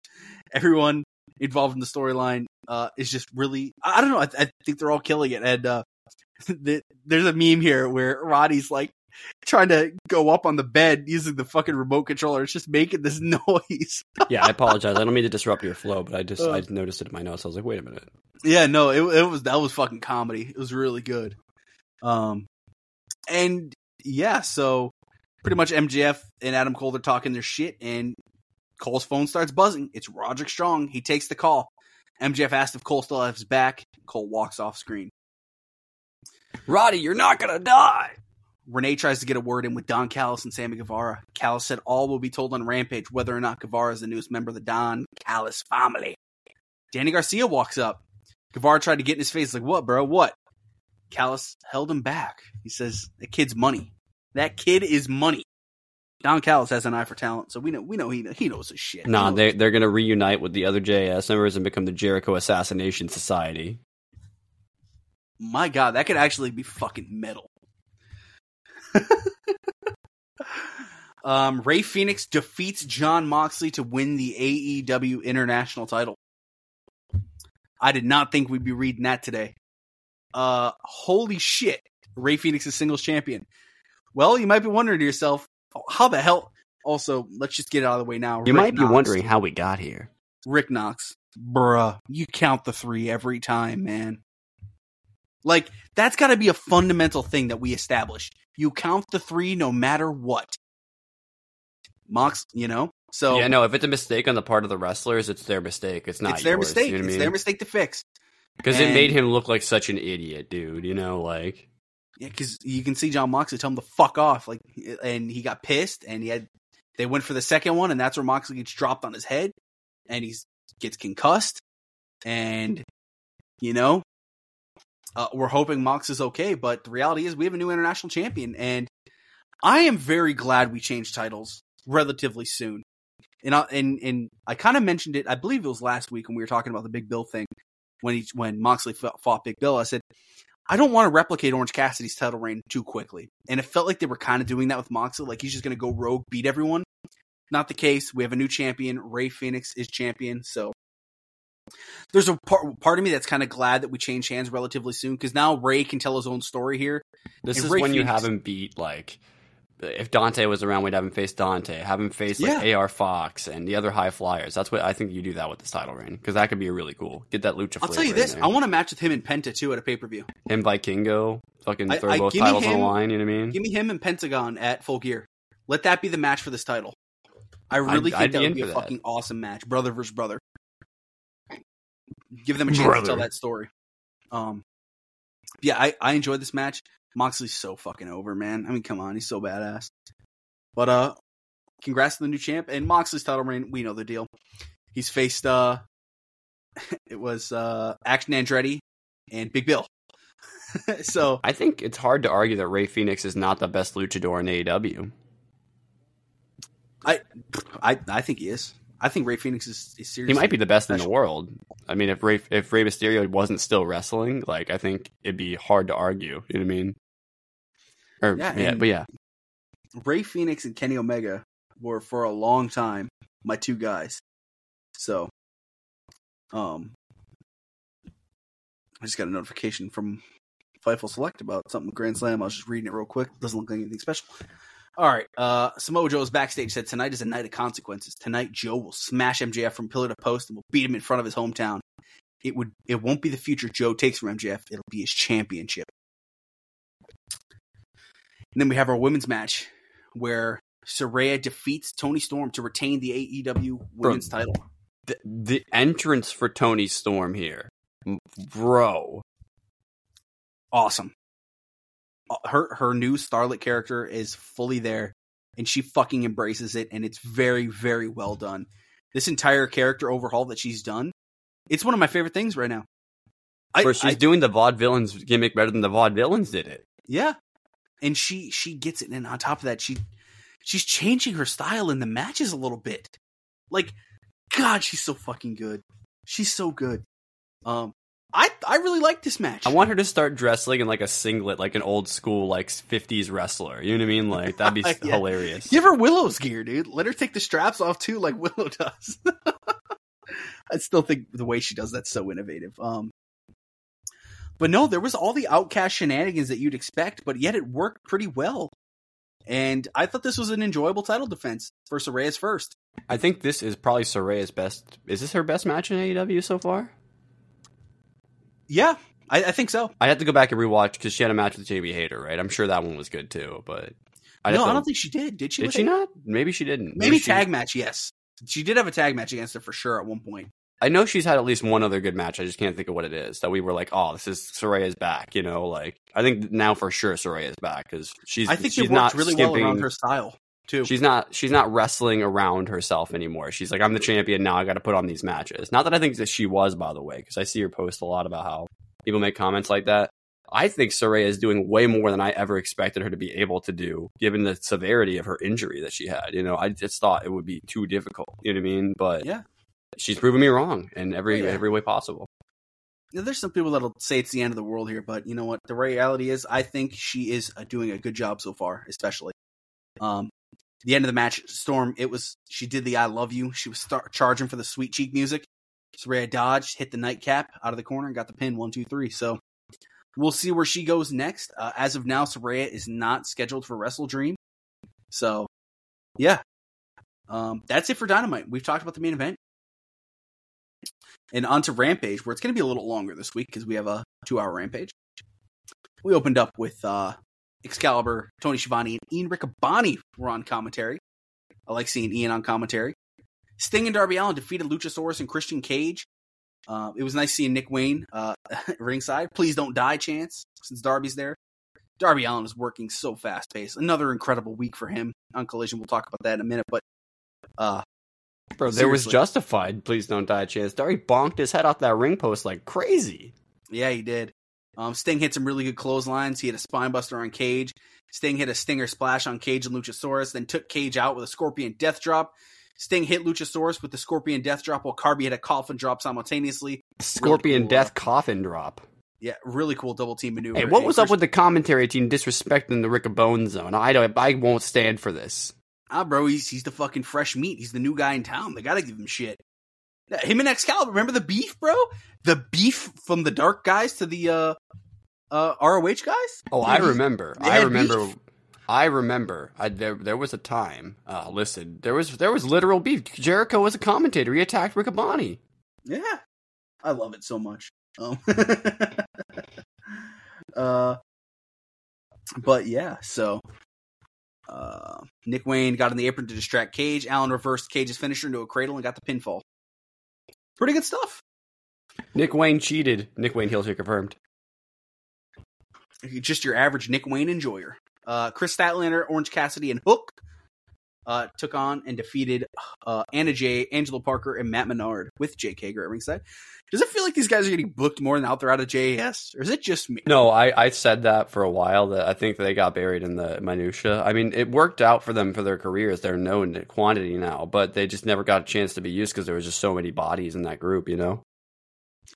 If I'm fantasy booking Mariah right now, one of her first programs being Anna Jay, I'm kind of down with that because I think Mariah is going to be a babyface, right? So we got to think of our established heels: Anna Jay, Nyla Rose, unless you want to go straight for Saraya, right? So Ruby Soho, yeah, there's options here. Um, we had a mixed tag here, which we don't get too often in AEW, so that was always kind of cool. I thought, and, And um, even rare, like a mixed trios. They've done them like once or twice before, but I do like these matches. I think they're different. I like that AEW is not afraid to do these weird match sets and stuff like that. You know that other companies might be a little bit. Yeah. Hook took out Menard with the red drum. Cassidy at the orange punch on Parker for the one, two, three. We get a QTV segment where Johnny TV is going to be uh tag teaming with Q- QT, QT Marshall next week. QTV featuring Johnny Tsunami. Johnny Tsunami. Gotta love it. Tony Schiavone interviewed Don Callis with Takeshita. The crowd was booing Callis out of the building. Callis did his promo anyways. Pursued Jericho, but the man he really wanted was Sammy Guevara. And that's what we got on Wednesday. Um, Guevara comes out there. He thanks Callis for showing him a real family. Turned on Jericho for holding him back. Guevara's also done with the fans who couldn't decide whether to cheer him or boo him. There's some truth to that. Just as he was about, he said he's done with Chris Jericho. Out comes Chris Jericho. He attacks Takeshita and Guevara. Just as Jericho got his hands on Callis, Takeshita hit him from behind with a chair. Guevara took the chair from Takeshita and really worked it over Jericho. Then both Takeshita Sammy and Guevara, executed Order 66, bro. You really did. They held Jericho open for Callis to get his shots in just before Callis murdered him with a screwdriver. I am the Rap. Kenny Omega runs in with a pipe to chase off the heels. Rick Riccaboni, and I quote, Callis is that big piece of garbage. He put Jericho and Omega on the same side of things. Uh, Jericho went for a spot where he backed into Omega, and Omega left without shaking Jericho's hand. I did not see this coming eh? from a story perspective. Maybe I'm just an idiot, but I just this is not where I thought this was going, and it, it makes the most sense in the best way, and it's awesome. I didn't either. I thought we were done with Callis and Jericho. So I, I, I didn't think that at all. And you know what? We're gonna trios match, and I'm pretty excited. I, I think this. I mean, if you think about it, if you pay attention to this, if you paid attention to this storyline since Jericho left the WWE back in whatever that was, like 2017 or whatever fucking year that ridiculously long ago was now, it probably wasn't that long ago, but like how, whatever year it was, right? And you followed it all the way through to now. This is a storyline that's been playing out over five years, and that's crazy. That's insane. Wow, that's, that's so cool when you think about it like that. Um, we jump to commercial and we immediately come right back where Alex Marvez is caught up with Kenny Omega in the back, who isn't interested in helping Jericho so much as he want to get at Callis. Jericho interrupts. He knows it was their rivalry that started the company, but suggests he and Omega unite to take out the Don Callis family at WrestleDream. Omega accepts and Jericho clarifies it's Jericho, Omega, and Kota Ibushi against the Don Callis family. Who you got? I love that Kota's just always featured these things. He's just sitting at home, like, oh, got a new match in America. It's so cool that he's here. ROH number one contendership for the ROH Tag Team Championships. The Righteous defeat the Hardy Boys, the Best Friends, and the Kingdom. The Righteous are going to WrestleDream. I was a little shocked by the result. Not gonna lie to you, man. I thought in the the, in a good way though. I'm so glad Yeah, these yeah. guys are getting the respect because they're I- they have something. I think they're starting to realize that they have something. These could be your next Ring of Honor Tag Team Champions. Not yet, but eventually. You know, like I think the way that the story was going, I thought for sure it'd be the kingdom. But then the more I thought about it after the result and you know, after watching it, I'm like, the reality is the righteous have really been kind of running shop and why wouldn't they get this shot first? Right? So it, it all works out in the end where um the righteous end up end up getting the win where uh the kingdom took out the best friends with some chair shots after the match. So uh, I'm trying to see. got I think pin. though, and I don't know why they didn't go for this because Trent has had surgical repairs on his neck. He should have superpowers when he fights the Kingdom and Roddy Strong. Oh, that's right. It was Vincent uh, hit his own hit a swanton bomb for the Yeah, for it's called the Death from Above, which is a phenomenal name for that move. And e- even in even here in one of these little things I'm reading, it says after building up the kingdom as obvious next opponents for weeks, the title match goes to the righteous, and they're they're confused by it. But you know, I, I think on paper maybe that does. It's only confusing if you don't watch confusing. ROH. Let's be real. But like, yeah, the the righteous have been booked very very strong. Like, dude, these guys are very strong, and they just weren't they just on ran uh what collision right? So they were on collision last week and won. So I don't know, man. To me, looking back, going into it, I would have I would have thought the kingdom, but once the match, the result happened, I'm like, okay, now I see why they did the righteous. They believe in these guys. Clearly, they believe in them, and I think I think a lot of people will become believers too when they see this match. The acclaimed and Billy Gunn defeated the Dark Order uh, for the for the trios match. I thought it was a pretty good match. Nothing like otherworldly spectacular. I thought it was pretty good. Um, Julia Hart defeated Skye Blue. Uh, she has a 24 match winning streak and is undefeated in 2023. And if you would have thought that when she was the bubbly cheerleader on AEW Dark in 2021, you might have I would have called you a liar. Bro, if you think But about it, these are two young future like women's division stars that were like Yep. Went two different di- directions with their careers. Skye Blue stayed on the light side and decided to become a Jedi, and Julia Hart became a fucking Sith. You know what I mean? Yeah. You got the they went for the strong forearms. I thought everyone kind of looked pretty good here. Julia Hart, she's Bro, did she she's very cast a demonic spell on fucking Skye Blue during this match? Has she graduated to Master Sorcerer from Malachi's sorcerer training? Think so, dude. When she hit that sliding forearm to the back of the head, I'm like, yo! But that's win number 25 in a row. I think I she, figured uh, out the shit, but I think because of the whispering in the ear and the fucking. I, listen, dude, I'm telling you, and especially because I'm going to jump ahead a little bit. She hit her with the mist later because it was Skye that was hit with the mist. I think this is a this instead of being like a demonic possession, this is more like a virus and infection that turns you like a rage virus. I think I finally figured it out. Yes, dude. I'm so down. I'm so freaking down. Um, yeah. So after the match, yeah, Hart locked in Hartless again until Willow showed up to make the save. She hid behind King and taunted Willow, checked down Blue, and uh, yeah, Julia Hart knows this character and she has it down pat. Uh, Bullet Club Gold cut a promo on Andrade, just kind of talking about their match on uh, Collision. Mike Santana defeated uh, Dirty Bulk Bronson. It was cool to see Santana booked. Uh, main thing here is after the match, Ortiz came out of the ramp to talk to Santana, but Santana walked away. Give me this feud. I'm in. Uh, we get a little collision update. We get the Elite defeating the Mogul Embassy to win the ROH six man tag titles. The Elite came out to uh, carry on my wayward son, and this this match, dude, definition of just one crazy move after another, right? I mean, seriously, Toa is this Toa Liona's best match to date? I kind of was saying that during the uh, uh, when I was talking some of the uh, six man title and honor club. I, I mean, probably. Toa Liona really stuck out in this match. Like I'm just saying, I I, I fucks with the man hard. But what what do you think of this as your uh as the ROH you know connoisseur, if you will, Yeah, for our. ROH six man titles? Then we'll talk about the reign. Uh, I've been waiting for this title reign to end for a while, just because like I don't really like Brian Cage that much, and I just rather the Toa and I'd rather Gates be able to go and be in the uh, the tag division for Ring of Honor because I think they're desperately needed for Ring of Honor's tag division because of how good they are. Um, uh, Swerve when he came out and Nana started dancing was hilarious. That was obviously funny, but Swerve looked like a fucking killer in that fucking white coat or whatever it was. Like, god damn. Um, Brian Cage still boring, like I was saying, but you can always count on the Bucks to be Bucks they they were bucking they were bucking hard in this match, and uh, Hangman was was doing the uh you know the good old Hangman stuff. I mean, basically it was exactly what you were saying. It was just an insane move after insane move. Uh, Hangman hit this one reversal at one point off the like a top rope hurricanrana out of like literally nowhere when he was floating in midair. I don't know how he managed it, but it was insane. Um, Hangman can levitate is what I took away from that. And uh, yeah, the elite. I didn't. I I said last week in my predictions, but I was kind of saying that because I think it would be crazy, but it would also be a huge for Ring of Honor if they did that. And look, now you've got Eddie Kingston, you've got the elite. These are huge stars you're going to have bringing attention on Ring of Honor. You have you have better than the baby as the tag champions. Ring of Honor's versus AEW invasion has begun, Charlie. Uh, the elite do so well in these fucking trios matches. It, it it always I always harken back to what I fell in love with them because I I remember just seeing that on in fucking New Japan. I'm like, what the fuck? Who are these guys? And it's just like this was my favorite eh, like mogul embassy match. Eh, That the embassy match, if you will, to this day. Like it's the final one. It's just crazy. I this entire title reign, I've kind of been waiting for it to click in my brain for Toa Liona, and it finally did.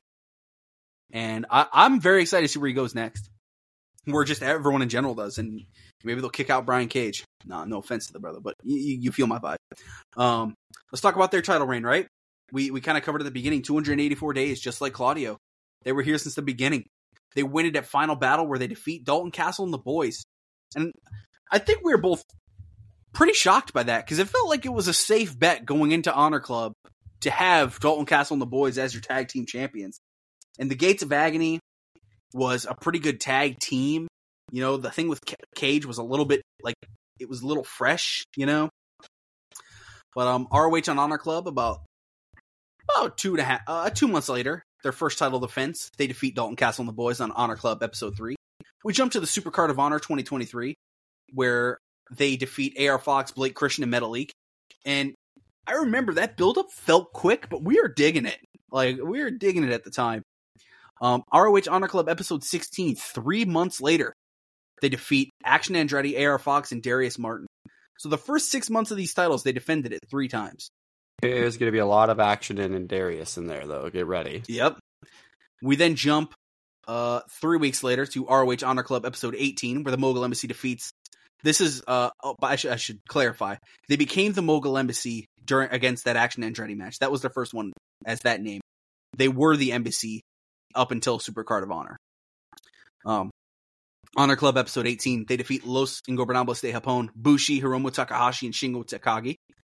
Fucking awesome because we had just watched the Super Juniors, so we were like super into it. Um, uh, episode 20, so two weeks later, they defeat Christopher Daniels, Darius Martin, and Matt Sydal. At Death Before Dishonor 23, about two weeks after that, they defeat Leon Ruffin and 6 or 9, which was Master Wato and Ryusuke Taguchi. Honor Club episode 22, the following day, they defeat the Iron Savages and Jack Jameson. Honor Club episode 27, they defeat Action Andretti, Darius Martin, and Lee Johnson. And then Honor Club episode 30, they defeat the Infantry and Willie Mack. So they really picked up the pace here at the end of their title reign. Well, I mean, even the la- episode 27 to 30, that's three months. I don't or, think uh, it's going to be a memorable apart, reign, but... I mean, I, I think all three guys probably benefit from it. I think Gates are an established tag team in Ring of Honor now, um, and I mean, but I, I just never really vibed entirely with this title reign. There were great matches in it though. Yeah. To me, it's, it's always going to be established in my brain as they were the ones that, you know, kind of, they were, they were the focal point of the trios division when, when we came to Honor Club, right? And, um, 284 days. So I'm trying to look in the, in the history of, uh, of, you know, ROH six man tag titles. That comes in at number four. So, yeah. Behind the, uh, Mexi squad holding it for 405, but that of course a lot of these ROH days are blown out of proportion because of COVID. They didn't they didn't come back for a long time. But Mexi squad was Bandito, Flamita, and Rey Horus. And then at 301 was Villain Enterprises, which was Brody King, Marty Scurll, and PCO. And then still at 295, Shane Taylor Promotions, Moses Kaun, and Shane Taylor. So Kaun, in terms of a wrestler, Kaun has uh, held the ROH trios titles for Yeah, 579 Kaun's the greatest six man wrestler in Ring of Honor history by far. Like, Yeah, 579. And Vincent at with four different reigns at 528 is pretty big too. so what you're saying So- is the two of them need to form a new. Tr- what Kaun needs to do is leave the Mogul Embassy and go join the Righteous, and they'll never lose the titles. Is what you're saying. Yeah, Literally.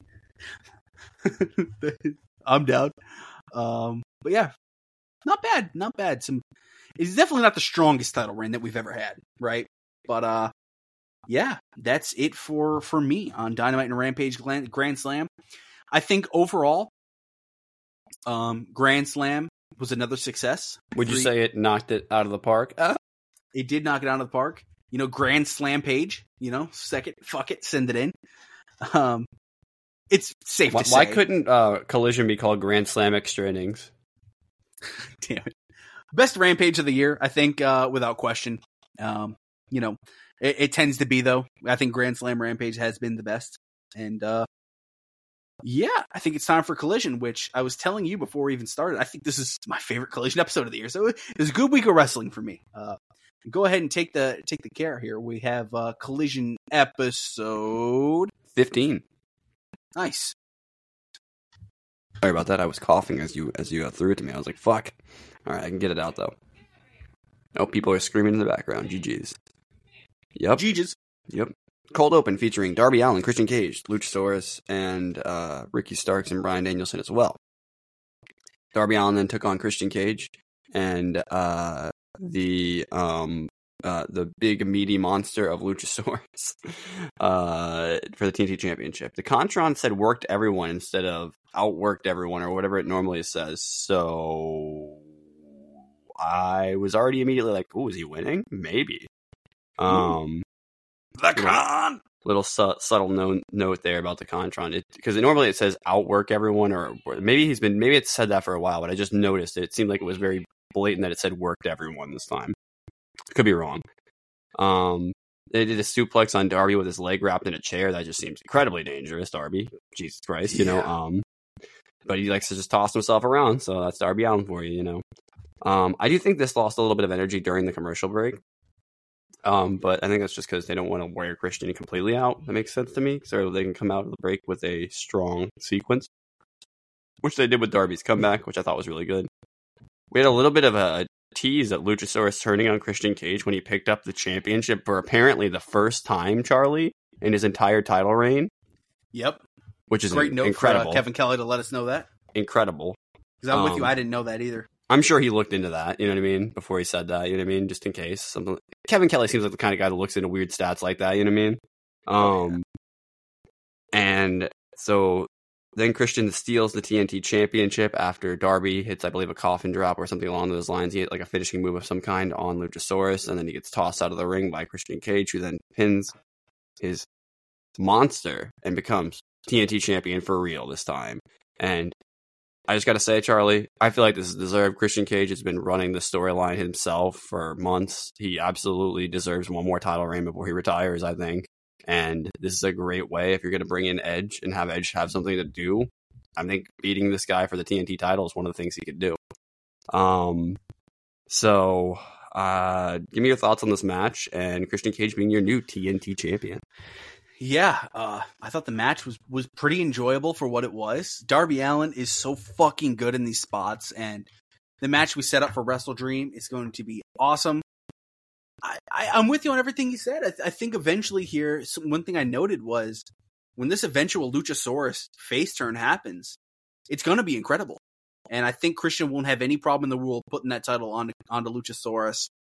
And uh, you know, I they they needed to change up the TNT Championship after what was happening to it, and I think Luchasaurus and Christian Cage did that. And they, you know, three months later, the title's viewed, in my opinion, differently than it was when it was just hopping around. And it's funny enough, you could take it back to the first episode of Collision, which is when it changed hands, right? So I view the title much differently now. It's it's much more positive to me. It's Father of the Year, you know, bring me the boy, whatever you name it. Christian Cage, it it just does a lot of wonders putting this title around him and now putting it on him. I'm excited to see what happens. Christian Cage is coming um, for your dad, though. Um, yeah, yeah, he is. Uh, but yeah. I, I, guess yeah. Let's talk about his title reign, right? Um, sure. 96 days. So pretty lengthy title reign for the TNT title, where he won it off of Wardlow, as I just mentioned on AEW Collision wait, episode who, one. Wait, you he won it off who? I the fucking where has he been? Right? Is, has he disappeared into the midst? Do, do we even know? Oh shit!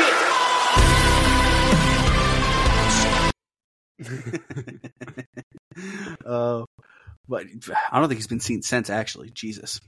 Hopefully, he's okay. Talk about someone that would actually do very good in WWE. I know we were talking since we were talking guys in WWE that were released that I think would do good in AEW. I think Wardlow, if he lets his contract run out, he will do very, very well in WWE. So I like he could do well in New Japan, I think too. Oh, he definitely could. But this guy, yeah, I mean, I could see him fucking being a being a mainstay on WWE Raw. Fucking send it in. Um, Luchasaurus wins Wardlow that title. and Boltin Oleg tag team. Yo, by the way, dude, Boltin Oleg and uh, yo guy, he's uh, he's getting some more spots here. Fuck, I forgot to mention it in news, but uh, Yuya is done in Impact. Uemura. So maybe he'll make his way to AEW then. I think the uh, excursion's done. I don't think he's headed to uh, New Japan. I think his nah, excursion's nah, done. Steal him to buy Steal him, him buy, buy him, buy his t- plane ticket so he can't take it. No. Um, yes. trap him in America. so Luchasaurus, his his first title uh, defense was about a month later, where he defeated Shawn Spears at Battle of the Belt Seven. Pretty decent match. I don't remember too much about it, but I remember enjoying it. Yeah, I agree. Um, about a month later, he defends it against Brock Anderson in, in a glorified squash on AEW Collision episode 9. Uh, about three, four weeks, well, fucking another month later, he defeats Darby Allin at All Out. And that, that feud was in stone for a while there. And that was a good match. That was a very good match at All Out. And then he loses the title here in the three way collision number 15. So in terms of matches, I don't think it's the most memorable reign ever.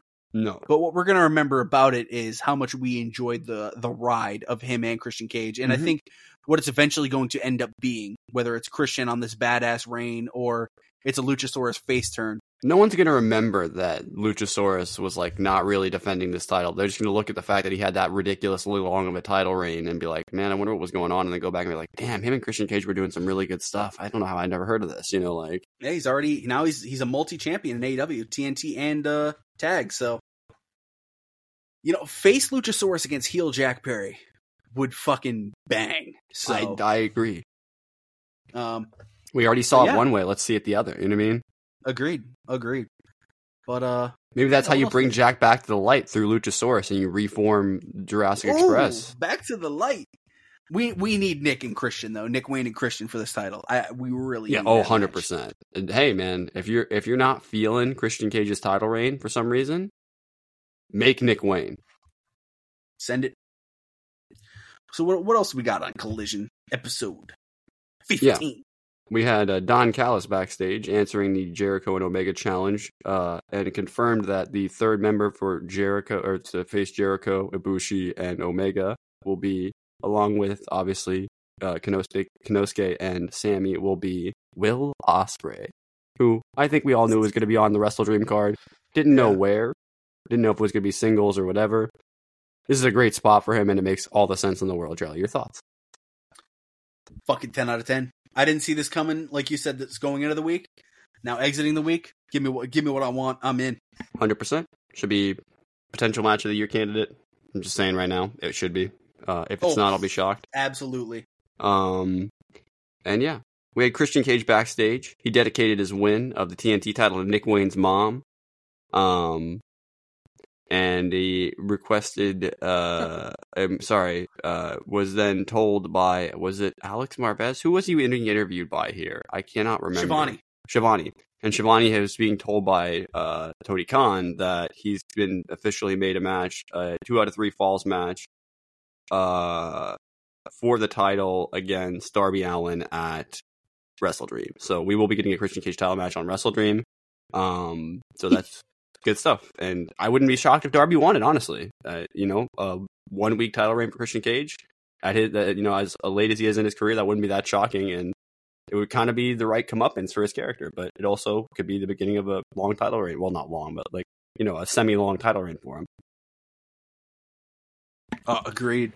uh, Hook and Rob Van Dam took on 2.0, who had Anna Jay and uh, Jake at, at their ringside with them. Jake Hager and Anna Jay, obviously.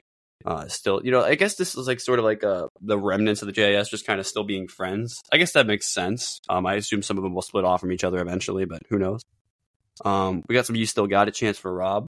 Um, and I think Hook is still improving. I think RVD is like a welcome a welcome addition to like the I'm gonna call it the legends roster of AEW. Your older wrestlers, your Christian Cages, your Stings, your you know your various ones. I think he's a welcome addition. I don't know how many matches he's gonna do, um, but uh, they picked up the win with uh, you know Hook locking in the red rum, and then we hit a five star frog splash, which you haven't already. Make sure you hit a five star frog slash review on this podcast.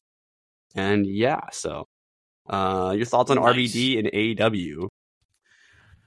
Yeah, hey man, if there, if you're an older legend and you want to not be embarrassed, AEW seems pretty safe at this point. So Seems pretty good it, to me. it works. Yeah.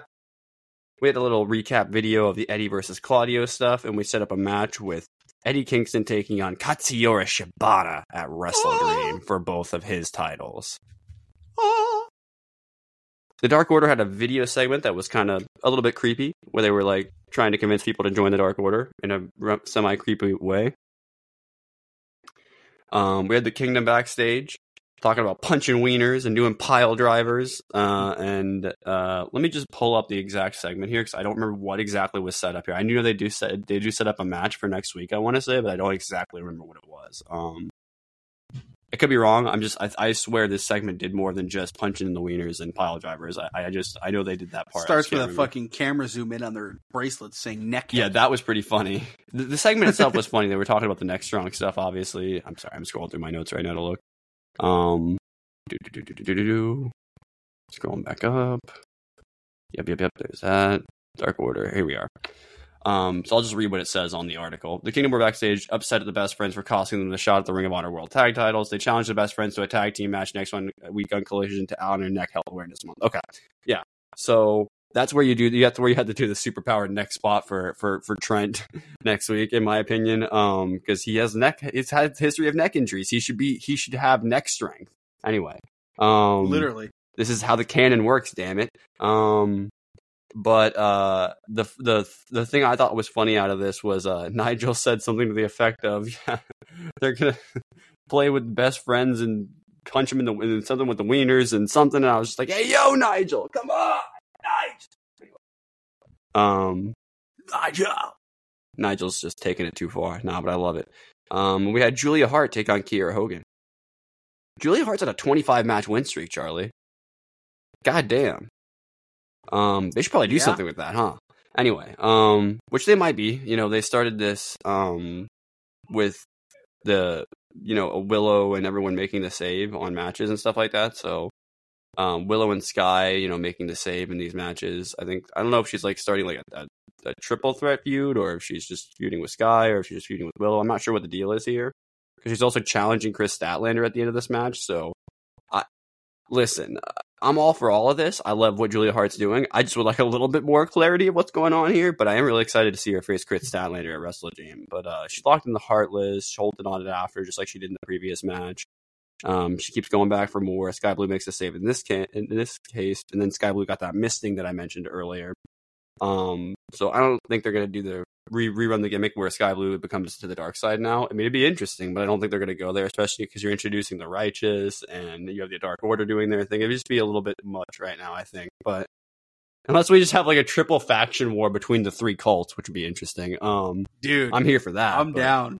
Um, the battle She for the the ass battle here, for the soul of AEW. That's what you could call it. Um, God damn it! Yes. please do this anyway. Um, but yeah. So your thoughts on Kris Statlander versus Julia Hart at WrestleDream? Might have a new champ. Uh, Kris or uh, Julia Hart beat the living shit out of Kiera Hogan here, huh?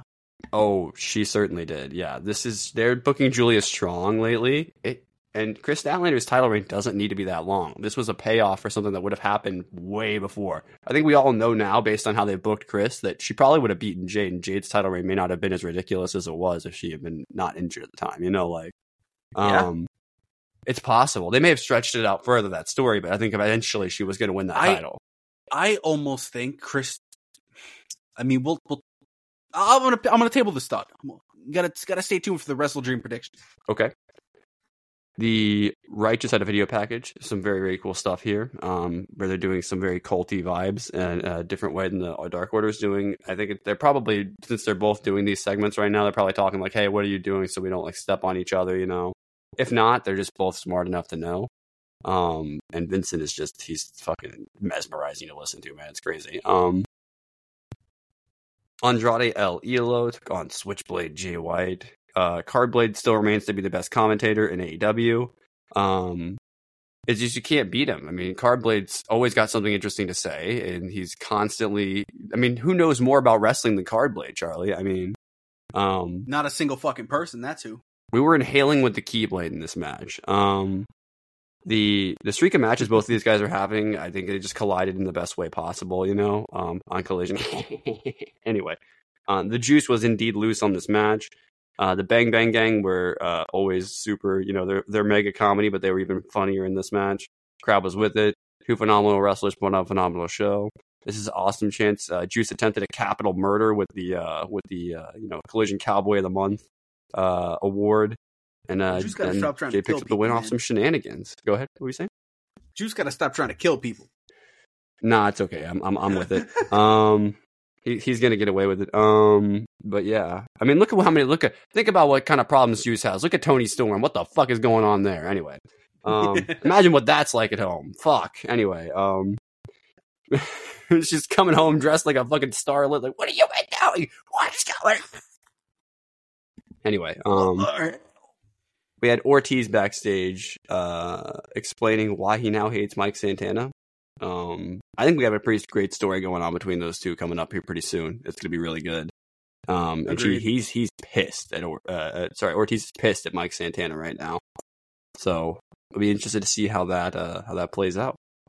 We also had Shane Taylor backstage here again with Lee Moriarty being like, "Yo, we're badass and we're about to take over, so fuck you," basically. Aussie opened and joined the commentary for the tag team title match. Um, I actually thought they were a little weaker on commentary than I would have expected them to be. Um, maybe they need to work on. Maybe that's their thing is promos. When they cut an actual promo, they sound fine. Maybe it's just they're not used to being on TV yet like that. I'm not sure, but Yeah. they did. They didn't weren't. I I was expecting more from them on commentary. Maybe it's because the match didn't have a ton of time that we didn't get like time for them to like you know feel, feel out the vibe of the commentary table. Not sure, but uh, I do think Mark Davis did sound pretty smart here. Um, he just seems like an intelligent fellow. Um, they I love that everyone was giving respect to the, the workhorsemen. You had FTR in their promo segments, and like I think Dax went out on Twitter and, and made comments about how like these guys are really good and they've known about them for years. And I'm just glad the workhorsemen are finally getting a little bit of respect. Um, I think one day we'll get this match for real, Charlie. I think it'll be once they don't have the titles anymore, and we get this match on like a dynamite. They'll just be like, give me, give us the workhorsemen. Let's make these guys. Let's make them the next FTR. You know? Um, Yeah. And I hope that we get that, but we we may not. But I really hope we can one day. We still got a great match for what it was, though. Um, and JD and Anthony, I think by the end of this match, had won this crowd over, bro. I think the crowd was behind them. I, I think they genuinely were because I think they realized how good they were. Picked up the win off of the uh, power bomb, like the like snap power bomb off the ropes that Jack does, and a sharpshooter. It's a good little match. We had a little promo battle afterward between the tag champs and the challengers, and this got me really hyped for the match, bro. I'm not even gonna lie to you because it was like Aussie Open being like, "You've said it before yourselves. You, we might be the best tag team in the world. You said that." And then Dax comes on and says, "You're facing the greatest tag team in wrestling history this mm-hmm. Sunday. You better be ready for that." And they left You it at that. better And, be. Man, this is going to be an incredible match. FTR somehow is having like the greatest wrestling match of all time every pay per view. I don't know how that works. It's very special, and I'm is this going to be like the most insane title reign we talk about? Because we talked about some ones, and Orange Cassidy's was insane. Is this the next one after that? It might be. No, Athena's is going to be nuts. Actually, that one's going to be crazy. But oh my goodness, like there's really good stuff here. We had the hot and flexible CJ Perry. I guess she's just going by CJ though in AEW. It sounds like based on how they're referring to her. So CJ, I guess. Um, but I'm just gonna keep calling her CJ Perry because that's that's who we're talking about here. Uh, was backstage. Some really interesting stuff here. Like she's like talking about how she's managed people in the past. Miro comes up and is like, he's not. He's he's he's admitted that she's real at this point. Okay, she is real. He's talking to her now. Okay, and he's like, like why are you here? You know, the our agreement is like that you stay at home and you stay out of the lights because it's your vice, and I get to go do this and I get to take out my frustrations on people here because it's my vice. You know, and Yeah. she's like, yeah, but I got to do what I got to do, and you got to do what you got to do. And only thing I ask is that you keep your hands off the people I choose to manage. And he looks pissed that she's not going to be managing him, you know? Mm-hmm. And I think we got a big dude. If we have like the the battle of the sexes, you know, the classic wife versus husband thing, that could be some really interesting stuff there. You know what I mean? Like, Yeah, I I'd be into it. And yeah, so I'm really interested to see where that goes. Um, I do think they'll reunite eventually, but I'm not sure if it'll be yet. I think Miro needs to claim a massive victory, maybe a championship, you know, for that to, to be a thing. We got some updates on next week's Dynamite card. I don't even remember what they said was going to be here. I'm sure I could actually look. What, We what- had uh, Willow versus Julia Hart. ah, so that should be the last one that she gets it before the title if she wins the title, or Which, by the Yeah. way, that's a pretty big win if she does that. Like, if she beats Willow.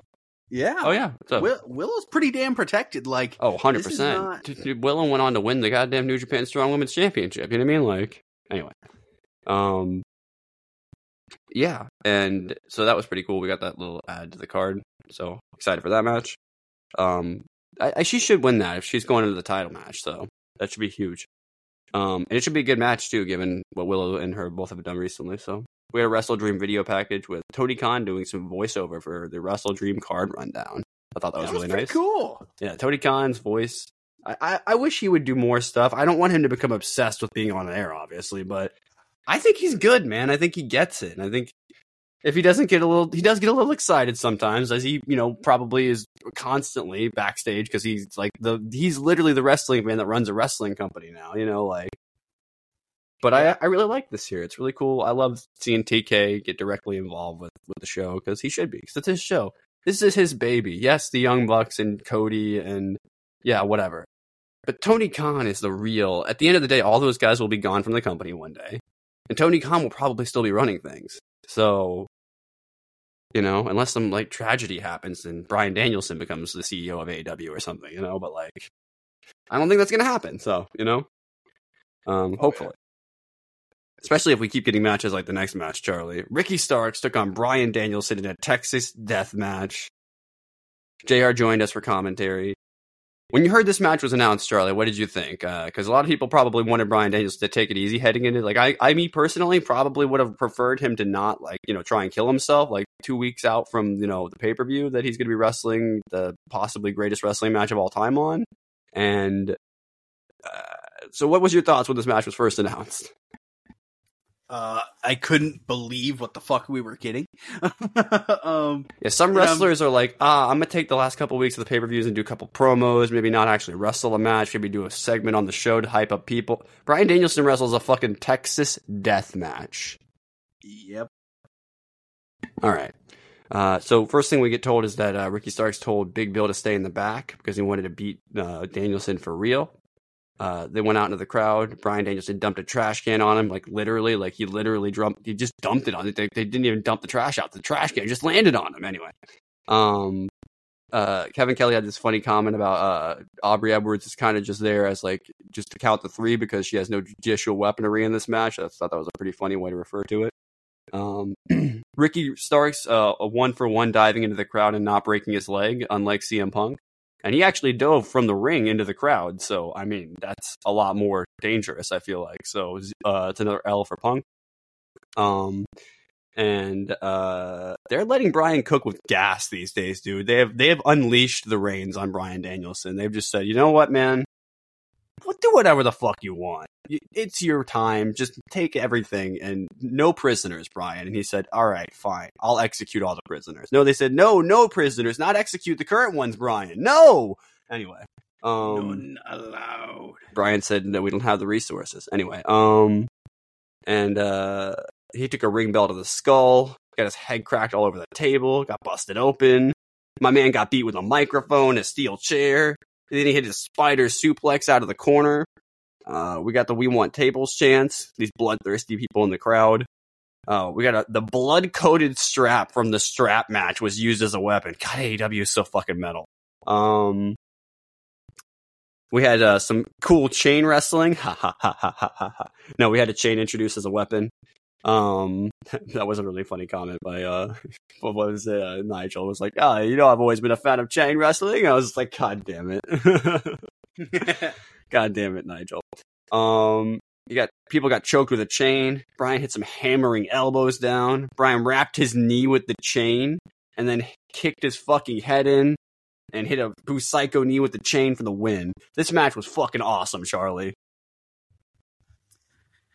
Bryan Danielson just gets it, right? I mean, he just gets it. He, he, is the greatest wrestler of all time for a reason.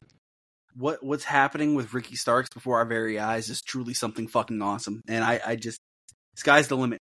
The sky is the limit. I, I got. I mean, like, dude, think think about this. Bryan Danielson's having a fucking Texas death match just for why? Eight Who days knows, out from dude? the biggest match of his career, probably.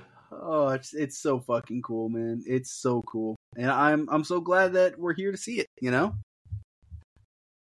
You know, after he faces Zack Sabre Jr., Charlie, there's only one left thing for Bryan to do in AEW, right?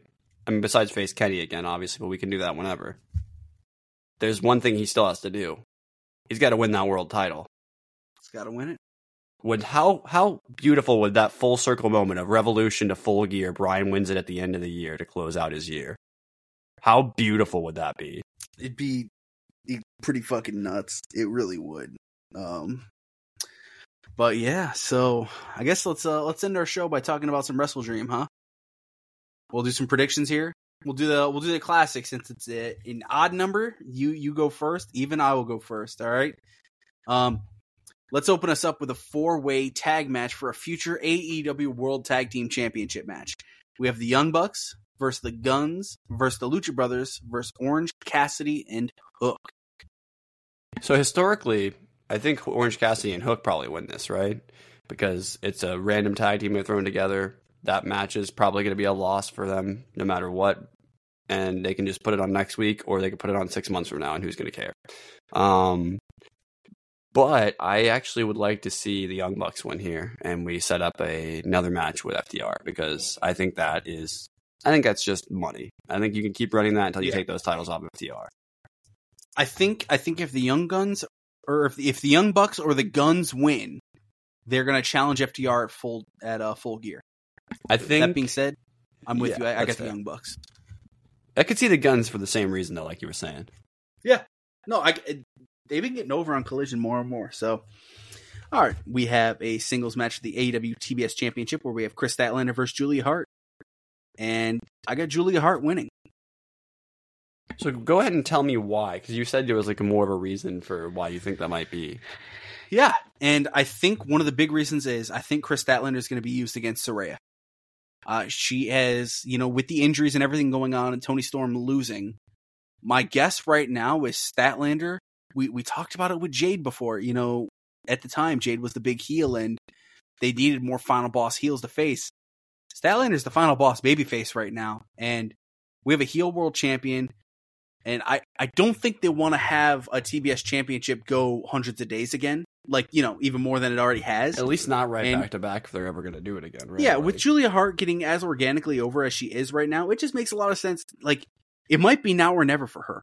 And Kris Statlander, she's going to have plenty of these opportunities because she's a proven commodity. But Julia Hart, this is brand new for her, and it. I, I think in a now or never world, you got to strike now and get uh the House of Black some some gold again. So I got Julia Hart. I can see everything that you're saying. I just don't think they're taking that off Kris just yet. So I'm going to go Kris Statlander here, just because I think is a good Okay. possibility she, you know, has a couple more matches with this because I think she deserves it. Oh yeah, it's been a it's been a fun title reign. All right, you have a singles match for the ROH World Championship and the Strong Openweight Championship. Eddie Kingston versus Katsuyori Shibata. Eddie takes down another Japanese legend. I 100% with you. Two out of three falls match for the AEW TNT Championship. Christian Cage versus Darby Allin. I got Christian Cage. I think. Yeah, I think, he we're just. I think we're one, getting yeah. more. I think we're getting six more months of Christian Cage this time with him as the champion, and it's going to be great. And he's going to be even more insufferable. And watch, protect your dads, everybody. He's coming for him. six man tag team match. Chris Jericho and the Golden Lovers versus the Don Callis family. Takeshita Guevara and Will Ospreay. Who do you got? So, Don Callis' group has been losing a lot. I think they get a win here, buddy.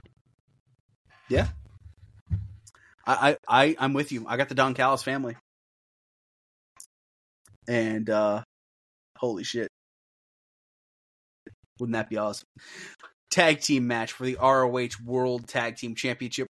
Better than you, Bay Bay versus the Righteous. I'm going better than you, Bay Bay. Agree. I think they're probably going to face most of Ring of Honor's tag division and get all of them a little more over, and then someone's eventually going to beat them that nobody expects. Maybe the infantry. Tag team match for the AEW World Tag Team Championships. FTR versus Aussie Open. Aussie, Aussie, Aussie. Okay, you think okay. Dude, I'm down. If Aussie Open wins, I'm fucking down. Oh My yeah. Did I did I did I forget to mention that the Bucks were going to be my champions going into that rematch? That they they won the the right to get later. I didn't think that that match was going to be setting up FTR full year. No, no, no. They're winning that title. They're winning those titles back eventually, and it doesn't have to be at full gear. They're going to have That'd be a great three way match, by the way. Aussie Open FTR Young Bucks at full gear. I mean, if you want to do that way, I'm down with that too. There's a lot of options you could go with out of that, but I still think you could have the Young Bucks win and Aussie Open win, and it, then it just makes everybody go, "Where the hell is all this going?" Okay, okay. I got FTR. I got FTR retaining. And You know what? Now you convinced me. I actually, I actually think Aussie Open are winning because they're setting up that trios match, and we're finally figuring out who the best tag team in the world is once and I think all. that's your main event at full gear too. If you do it, it's in LA too, dude. Are you kidding me? Oh yeah. Uh, I if we get that trios match, Aussie Open have to win here. So, um, all right. Hangman Adam Page versus Swerve Strickland. I got Swerve. I got I got him taken down. Yep, give Swerve his big pay per view win.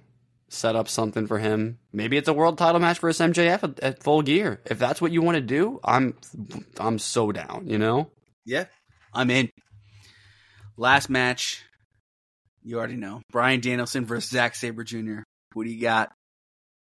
Uh, as much as I want Bryan to win this, I think he puts over. I think he puts him over as the greatest technical wrestler of all time. I think he does. I think Bryan puts over Zack Sabre Jr. and concedes that he's better. I'm with you. I think he does.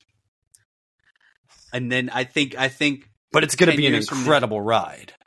I think ten years from now, Zack does the same to the next person, whether it's Daniel Garcia or someone else. I think Zack does the same. I, I think Zack Sabre. Jr. If we get this. like a Jedi to Padawan fucking legacy with this fucking technical wrestler shit, I'm so down. dude, like they're both vegans too, man. Like, what's what's in the vegan diet to make you become a fucking technical god like this? I I genuinely don't think I'm so excited for this match. I I I got no words for it. I can't wait to watch it, and um, yeah. Hope you guys enjoyed that. That'll be it for us today, everyone. Um, again, at Eat Sleep Elite, at Bane Duke, at Old Charlie with an X instead of an A, twitch.tv backslash the Duke of Derps, where you can catch Duke streaming some Starfield And uh, that's been the vibe this week. We'll be back next week where we're talking some WrestleDream. Um, look at that. We're, we're like perfectly at two hours today. Thanks everyone for hanging out, and uh, we'll catch you guys on the flip side. Wardlow, take us home.